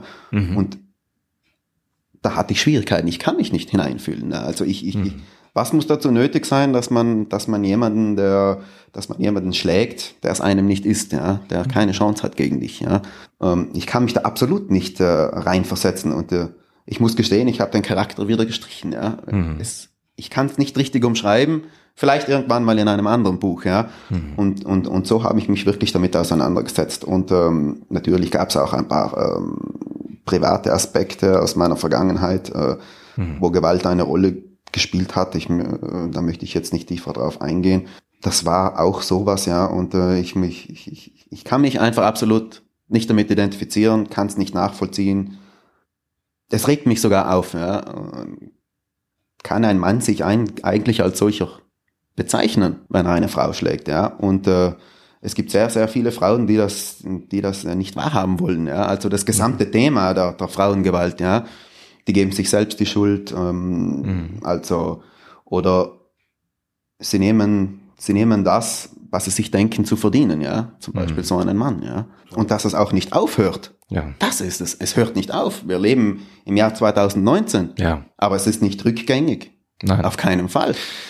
Also ja. das, das verstört mich in irgendeiner Weise sogar. Ja, und ich glaube, deswegen ist es auch wichtig, dass man solche Umstände halt auch immer wieder aufzeigt und dann eben auch trotz dieser ganzen Errungenschaften, die wir in unserer heutigen Welt einfach an bestimmten Stellen haben, einfach auch darauf hinweist, dass Dinge einfach nicht richtig sind und dass wir damit auch nicht einverstanden sind. Und ich glaube einfach, das ist so vielleicht der einzige Weg, um solche Dinge auf eine ganz bestimmte Art und Weise auch einzudämmen oder auch ähm, Menschen zu sensibilisieren, ne? weil das ist zum Beispiel wieder ein Vorteil. Ich bin auch nicht der größte Social Media Fan, muss ich dir sagen, aber wo ich mir denke, das finde ich ganz toll, dass das dann doch irgendwie so eine Möglichkeit gibt, sich zu solidarisieren oder bestimmte Fälle einfach ja publik zu machen, damit dann auch vielleicht ein Verhalten sogar sogar zu verändern oder ja zu beeinflussen auf eine bestimmte Art. Ganz genau, denn ich, ich habe mir geschworen, äh, wenn ich irgendwann mal eine Stimme habe, ja, hm. eine öffentliche, dann werde ich mich auch bestimmt für gewisse Dinge einsetzen. Das finde ich gut. Ganz sicher. Eine Frage, die mir in dem Zusammenhang anfällt, ist, ähm, als du mich abgeholt hast, ähm, das hast du jetzt wahrscheinlich nicht extra für mich angezogen, aber man sieht, du trägst ein, trägst ein relativ großes äh, Kreuz um den Hals. Ich glaube, du hast auch ein Ohrring. Mhm. Ist das, ist das äh, tatsächlich, äh, ist das jetzt ein Statement, Modestatement oder hat es wirklich damit zu tun, dass du sagst, äh, ja, Glaube ist halt ein Thema, was mich auch umhertreibt an bestimmten Stellen. Ein Thema, äh, ich, ich würde es jetzt nicht, nicht direkt als Thema äh, bezeichnen. Es, es gehört einfach zu mir und äh, mhm. ich, ich, ich spreche da auch nicht groß darüber, denn heutzutage ist Glaube eigentlich kein Thema mehr. Ja. Und ähm, also ich beziehe klar Stellung dazu, ich äh, verheimliche es nicht, ich bin gläubig und basta, das passt so. Gibt es für dich eigentlich Themen, auch vielleicht im schriftstellerischen Sinne, wo du sagst, das wären so, ich sage jetzt mal Tabuthemen, da würdest du gar nicht dich mit, mit befassen oder näher drüber schreiben. Ähm, also gerade wenn jetzt auch, ohne jetzt zu sehr auf dein neues Buch einzugehen zu wollen, so ein Thriller oder so, ne? Das ist ja durchaus manchmal so eine Thematik, wo man sagt, du begibst dich vielleicht auch an Abgründe, die Menschen mit sich bringen. Da geht's dann auch um Mord, um Totschlag und solche Sachen wahrscheinlich mhm. an bestimmten Stellen auch oder um gewalttätige Auseinandersetzung. Gibt es da für dich selber sowas, dass du sagst, ähm, das überschreite ich nicht oder lässt du dich da erstmal von leiten, wo dein innerer Weg dich hinführt und manchmal ist man vielleicht selber ganz erstaunt, was dabei am Ende rauskommt oder? Interessante Frage. Also ich muss sagen, jetzt im Moment fällt mir eigentlich kein Tabuthema ein. Aber es kann tatsächlich so weit kommen, dass äh, mir irgendwas einfällt, wie immer, ja, ich mich damit auseinandersetze und dann zum guten Schluss mich dagegen entscheide, mhm. dass es dann zu einem Tabuthema wird und ich es in dem Moment realisiere, dass es für mich ein Tabuthema ist. Aber jetzt im Moment könnte ich noch keines nennen. Wie redigierst du denn generell? Also wenn du jetzt ein Kapitel fertig geschrieben hast, bist du so jemand, der ähm, vielleicht auch wenn er sein Dokument am, am Rechner wieder neu aufmacht, fängst du dann immer wieder am Kapitel vorne an, liest dich erstmal wieder rein, schreibst weiter, redigierst oder schreibst du Sachen komplett runter und betrachtest das Ergebnis oder das Endergebnis sozusagen dann in Gänze, um da so ein vielleicht etwas anderen Blick auch drauf zu haben. Also eher bin ich der Typ. Also ich, ich, ich, ich setze mich hin und schreibe Seite für Seite, ja, wie viele mhm. im Zusammenkommen, ja. So wie beim, beim letzten Buch waren es, äh, ich habe wirklich versucht, pro Tag so an die 15 bis 20 Seiten zu schreiben. Das hat reibungslos geklappt, ja. Mhm. Hat sich fast von selbst geschrieben. Und äh, am Tag darauf habe ich einfach weitergeschrieben, ja. Ich habe dann wirklich, wenn das Buch fertig war, nochmal von vorne begonnen und zu dann eigentlich mit der, mit, der, mit der Bearbeitung begonnen, ja. Wie lange dauern diese Prozesse bei dir? Also du sagtest, das Runterschreiben von dem neuen Buch hat jetzt irgendwie drei Monate gedauert, mhm. dann warst du irgendwie damit fertig. Ist das in einem ähnlichen Verhältnis zum Redigieren oder, oder kürzer, länger, schneller? Also ohne, dass du jetzt eine genaue Zeit nennen musst, das ist mir auch klar, um einfach so ein bisschen zu verstehen, wie dein Prozess ist, weil ich das sehr spannend finde, wie Leute halt schreiben. Ja, ähm, manchmal sitzt man da und man hat wirklich in in zwei Stunden drei Sätze geschrieben. Das mhm. kann auch passieren, ja. Und dann will man sich nicht damit abfinden und schreibt weiter, ja, mhm. bis die zehn Seiten wenigstens vollendet sind, ja. Das ist das, was du und manchmal meinst, ja. und, und manchmal mhm. setzt man sich dann hin und wie, wie eben schon erwähnt, äh, die zehn Seiten rattern sich schon beinahe von, von alleine runter. Also ich, ich, ich könnte dir eigentlich gar keine richtige zufriedenstellende Antwort geben, weil es wirklich mhm. jedes Mal eine neue Situation ist, wenn man sich wieder hinsetzt, ja. Das finde ich gut. Also tatsächlich muss ich sagen, äh, mein Problem beim Schreiben ist wirklich das. Also ich fange immer sehr gerne nochmal an, so wie so Schichten zu arbeiten. Also wie so ein Maler. Weißt du, was ich meine? Du fängst halt an mit so einer Art Skizze. Okay. Und dann finde ich den Inhalt ganz interessant und dann gibt's so Worte und dann fange ich an Worte zu suchen, dann kommt der nächste Layer drüber. Das heißt, ich beschäftige mich manchmal mit drei DIN A4 Seiten länger, als ich eigentlich möchte, so, weil ich da einfach diesen Punkt nicht so bekomme und das finde ich immer sehr beeindruckend. Wolfgang Hohlbein ist zum Beispiel auch ein Typ, über den ich eben gesprochen habe, der irgendwie jetzt 250 Bücher geschrieben hat, mit dem ich darüber gesprochen habe, mhm. der auch sagt, der rattert die dann im halben Jahr sind die runter oder in drei, vier Monaten, hat die Zeit, schreibt gern, mhm. macht das so. Das finde ich bemerkenswert, wenn man das so schafft, wirklich was von Anfang bis Ende zu schreiben, weil ich da immer so, ich mache gern Schleifchen, weißt du so, und dann sucht man sich halt noch ein paar Schleifchen und die, die halten noch auf manchmal. Ja, aber ähm, also das kenne ich vom Beginn meines ersten Buches. Mhm. Daher kenne ich das. Äh, und ich musste lernen, es geht einfach einfacher, schreib einfach runter. Mhm. Du kannst ja zuletzt doch mal drüber gehen, ja. Du kannst so vieles löschen und neu schreiben. Du kannst es verändern. Manchmal fällt dir ja sowieso später noch mal was ein, was du dann nochmal ändern möchtest oder was du hättest besser schreiben können, ja. Mhm. Also mein Tipp, ich, ich möchte jetzt nicht sagen, dass, äh, dass das Beste ist, aber halt mein Tipp, wie es für mich am besten geht, ist runterschreiben, man kann eh noch mal alles ändern. Das ist ja nicht fix mit Blut geschrieben. Ja. Stimmt. besser nicht. Bist du denn auch jemand, der sonst so grundsätzlich so, weil du auch eben sagtest, früher war alles besser, so Nostalgik hat, äh, was das Schreiben angeht? Also gibt es irgendwie eine Schreibmaschine, die noch im Haus rumsteht oder den, den, den edlen Füllfederhalter, mit dem man dann auch so. Ah, ich habe sie. Ich habe wirklich eine, eine, eine Schreibmaschine, eine, eine wirklich altertümliche Schreibmaschine. Das, ja. das war das erste, worauf ich was geschrieben habe. Ja. Aber ich glaube, die ist bei den ganzen Umzügen irgendwie verloren gegangen. Eine alte Let, eine alte Let. Letter, ja, okay. Also wirklich. Ja. Ich habe da sogar äh, ein, ein, ein kleines Skript, äh, das habe ich mit der Schreibmaschine damals gesch geschrieben und äh, meiner Professorin, die ich auch in dem Buch mhm. erwähne, ja, mhm. Frau Professorin Andrea Landthaler, ja, da habe ich das damals, da bin ich Mittelschule gegangen, mit der Schreibmaschine ge geschrieben und und ihr mitgegeben. Also das war einfach nur so Hobby und ich weiß nicht, wollte ich Eindruck schinden oder wollte ich ein gutes äh, Feedback haben ich, oder wollte ich einfach nur schleimen bei ihr, ich weiß es nicht. Mhm. Ähm, aber natürlich, sie war Deutschlehrerin und sie hat mich sehr inspiriert. Also ich denke, mein ganzes äh, grammatikalisches Wissen ist eigentlich nur auf dem Fundament ihrer Lehre aufgebaut. Ja, und äh, ich, ich wollte ihre Meinung wissen. Ja. Mhm. Ich habe ihr das mitgegeben und äh, sie hat dann äh, tatsächlich das gelesen. Ja, es mhm. war so ein kleiner Mini-Roman. Ja. Mhm und hat mir ein gutes Feedback gegeben. Heute natürlich weiß ich, sie musste mir ja ein gutes Feedback geben, ja, um einen kleinen Jungen nicht zu zerstören. Aber ja, das habe ich mit der Schreibmaschine geschrieben und die finde ich leider Gottes nicht mehr. Schade, schade. Wie sieht's denn mit dem erwachsenen Mann aus, wenn du gerade sagst, die hat damals dem kleinen Jungen Feedback gegeben, was sehr, sehr wichtig war? Hast du mit ihr noch Kontakt? Also hat sie dein aktuelles Werk zum Beispiel gelesen oder hast du es ja, mal? Ja, also äh, das ist ja eine ganz interessante Geschichte. Ähm, auf Facebook habe ich sie dann eigentlich knapp 20 Jahre später mhm. wiedergefunden, ja. Mhm. Und habe ihr dann halt natürlich sofort Bescheid gegeben, äh, dass sie eigentlich in meiner Danksagung erwähnt wurde, ja, dass ich äh, sie da unbedingt drin haben wollte, ja. Und sie war da absolut begeistert. Ja, sie wollte sich sofort mit mir treffen, ja. Wir, wir sind was essen gegangen. Sie hat da ähm, ich habe ihr auch ein Buch geschenkt, ja, obwohl sie dann gesagt hat, sie hat sogar schon eins gekauft, ja, mhm. also super, ja. Ähm, und äh, Jetzt mittlerweile hat sie es gelesen, mhm. ja. Und jetzt werden wir uns demnächst nochmal treffen und äh, darüber sprechen. Und sie hat natürlich gesagt, sie wird mir äh, Kritik geben. ist das, sie wird ist mir Kritik geben ja, und sie okay. hat äh, wortwörtlich sie hat es wahrscheinlich aufmerksamer gelesen als jeder andere. Also ein bisschen geht mir da schon die Muffel. Ja. Das wollte ich gerade fragen. Also ob man da jetzt ein bisschen Angst hat, wenn man die, ich sag mal, alte Lehrerin wieder trifft ja, oder, oder ob man ja. dann sagt, ach ja, komm, Nash. ja, aber kann ich mir gut vorstellen. Also au, ja, au, au. Man hat ja wahrscheinlich noch so Schulerinnerungen an jemanden dann irgendwie, ne? Und dann sitzt sie auf einmal vor einem. und, und ich habe sie ja immer noch als Autoritätsperson im Kopf. Eben, das meine ich ja, ne? so ist ja jemand abgespeichert. Ne? Ganz immer. genau, ja. Und äh, dann, dann trifft man sich im Erwachsenenalter. Das ist, ich, ich weiß ja gar nicht, wie ich mich da eigentlich benehmen soll dann. Ja, also es ist das ist eine schwere Situation. schwere Situation, ja, das kann ich gut nachempfinden, das stimmt. Manchmal verändern sich ja so Rollen auch, ne? Nicht immer zum Positiven, manchmal auch zum Negativen. Das ist genau das, was du gerade eben auch sagtest, ne? Die Welt sieht dann manchmal auch anders aus, aber ich finde es cool, wenn man da einfach in so einer, in so einem Diskussions, ja, in so einer Diskussion bestehen bleibt. Also das ist schon mal, finde ich cool, dass sie sich dann auch die Mühe macht, dann mit dir darüber zu sprechen. Ne? Was ich nochmal sehr gerne von dir wissen möchte oder vielleicht auch mit dir besprechen möchte, ist, du kennst da jetzt zwei Leben. Ähm, du warst derjenige, der damals im Dentalunternehmen gearbeitet hat. Ich sag mal, der Angestellte. Du kennst jetzt so die Spitze des Eisbergs vielleicht des, des anderen Lebens. Wo würdest du sagen, was hat sich für dich am meisten verändert? Oder was sind so vielleicht die großen Unterschiede zwischen diesen beiden Leben für dich? Vielleicht auch das Positive, wie wenn du auch sagst, es gibt so Dinge, die vermisst du vielleicht auch, sei es die Kantine und das gute Essen oder die Kaffeeküche oder wie auch immer. Also wenn ich es jetzt mal ganz drastisch ausdrücken darf, mhm. Micha. Du darfst sehr Vielleicht bekommt mir das auch wahrscheinlich gar nicht gut, wenn ich das mache, aber ich vermisse nichts. Also ich, ich habe mich gefunden und ähm, ich, ich fühle mich wirklich wohl und es ist alles so, wie es sein soll.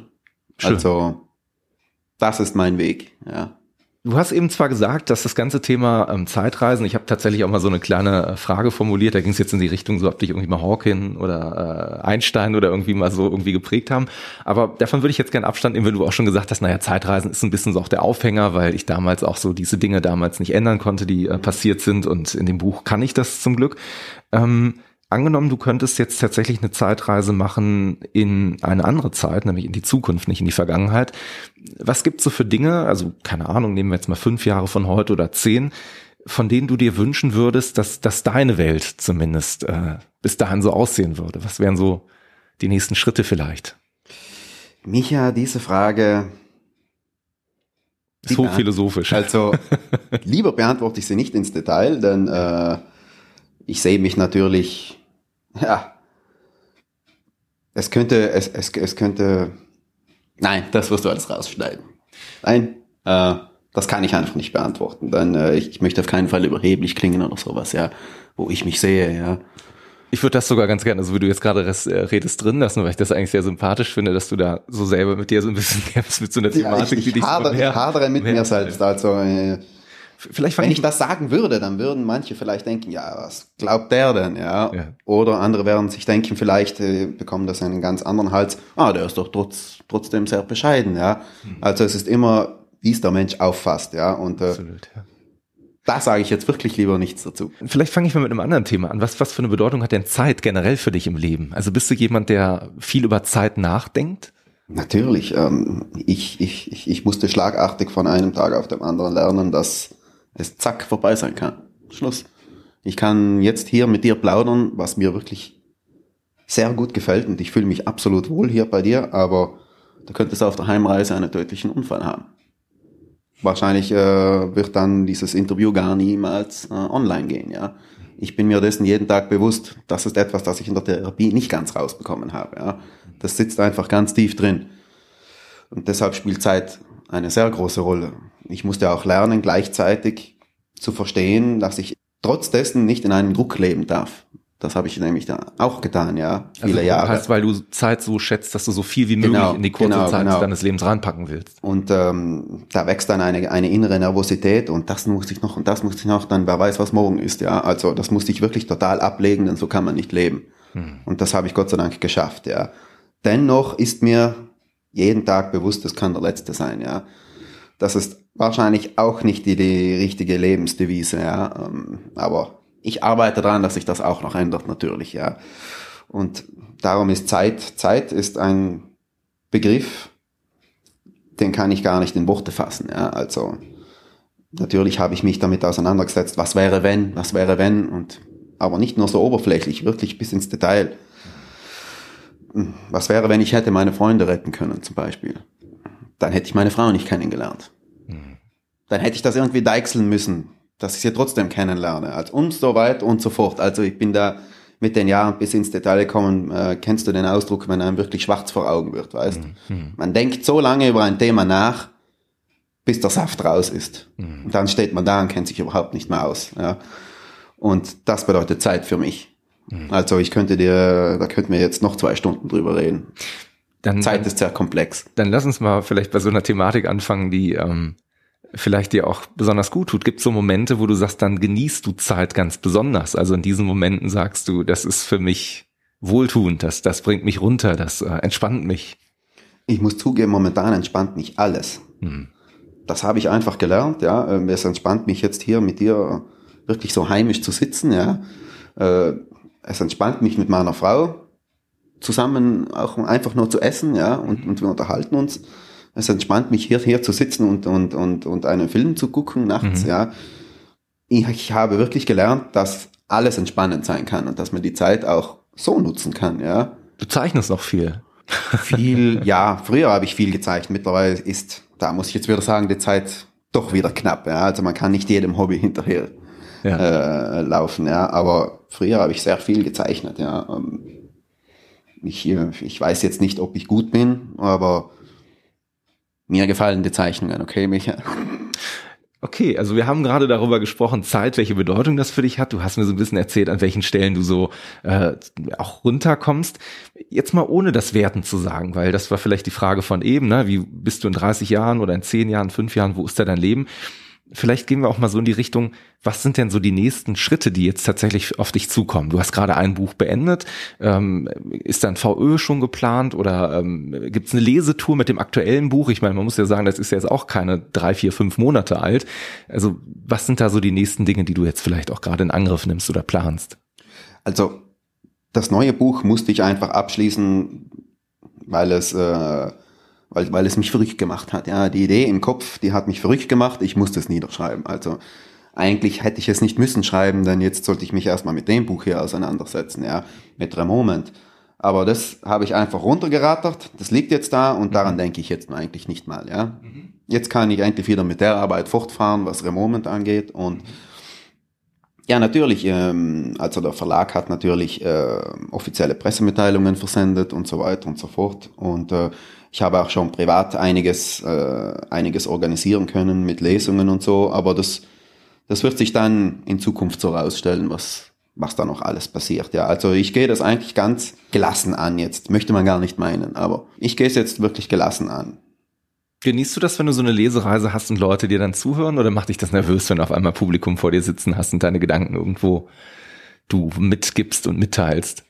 Weil du siehst ja auf einmal Reaktion, ne? die siehst du ja normalerweise nicht, wenn Leute. Ja lesen. und nein, ja und nein. Es ist, es ist wirklich ein absolutes Mischgefühl. Ja? Also währendher weiß man das gar nicht mal, äh, ob man sich jetzt wohlfühlt oder nicht, weil man eigentlich schon wirklich aufgeregt ist. Aber ich denke, das wird sich im Laufe der Zeit natürlich auch noch legen. Ja. Daniel, erstmal herzlichen Dank dafür, dass du mir ja, die Türen hier geöffnet hast, mich sozusagen zu dir mit nach Hause genommen hast. Gleichzeitig aber auch die Türen äh, so weit geöffnet hast, dass wir uns hier so offen unterhalten durften. Und es war mir echt eine große Freude, dieses Gespräch mit dir zu führen. Also Micha, das kann ich nur absolut zurückgeben und du bist ein absolut sympathischer Kerl und ich äh, bin wirklich froh, äh, dass wir zueinander gefunden haben. Also das, das, äh, Jetzt das hat sagen. mein Herz ein wenig erweicht, ja. Denn du bist wirklich eine, eine tolle Persönlichkeit und das meine ich absolut ernst. Wirklich sehr, sehr nett. Dankeschön. Daniel, pass auf, dann würde ich sagen, dann gehen wir jetzt gleich ein Bier trinken, was essen und ähm, Unbedingt, mich. was magst du? Fisch? Oder die traditionelle Pizza oder gehen wir ein Steak? Du hast mir von der Pizza so viel vorgeschwärmt, deswegen würde ich tatsächlich sagen, bei Pizza sage ich nicht nein. Und ich habe gehört, in Meran gibt es ja auch durchaus so rote, weiße Getränke, die irgendwie aus Trauben gepresst werden. Das klang für mich auch sehr interessant, dass man da mal irgendwie vielleicht mal zuschlagen kann, oder? Auf jeden Fall. Also ich werde dir alles zeigen, was du sehen willst, Micha.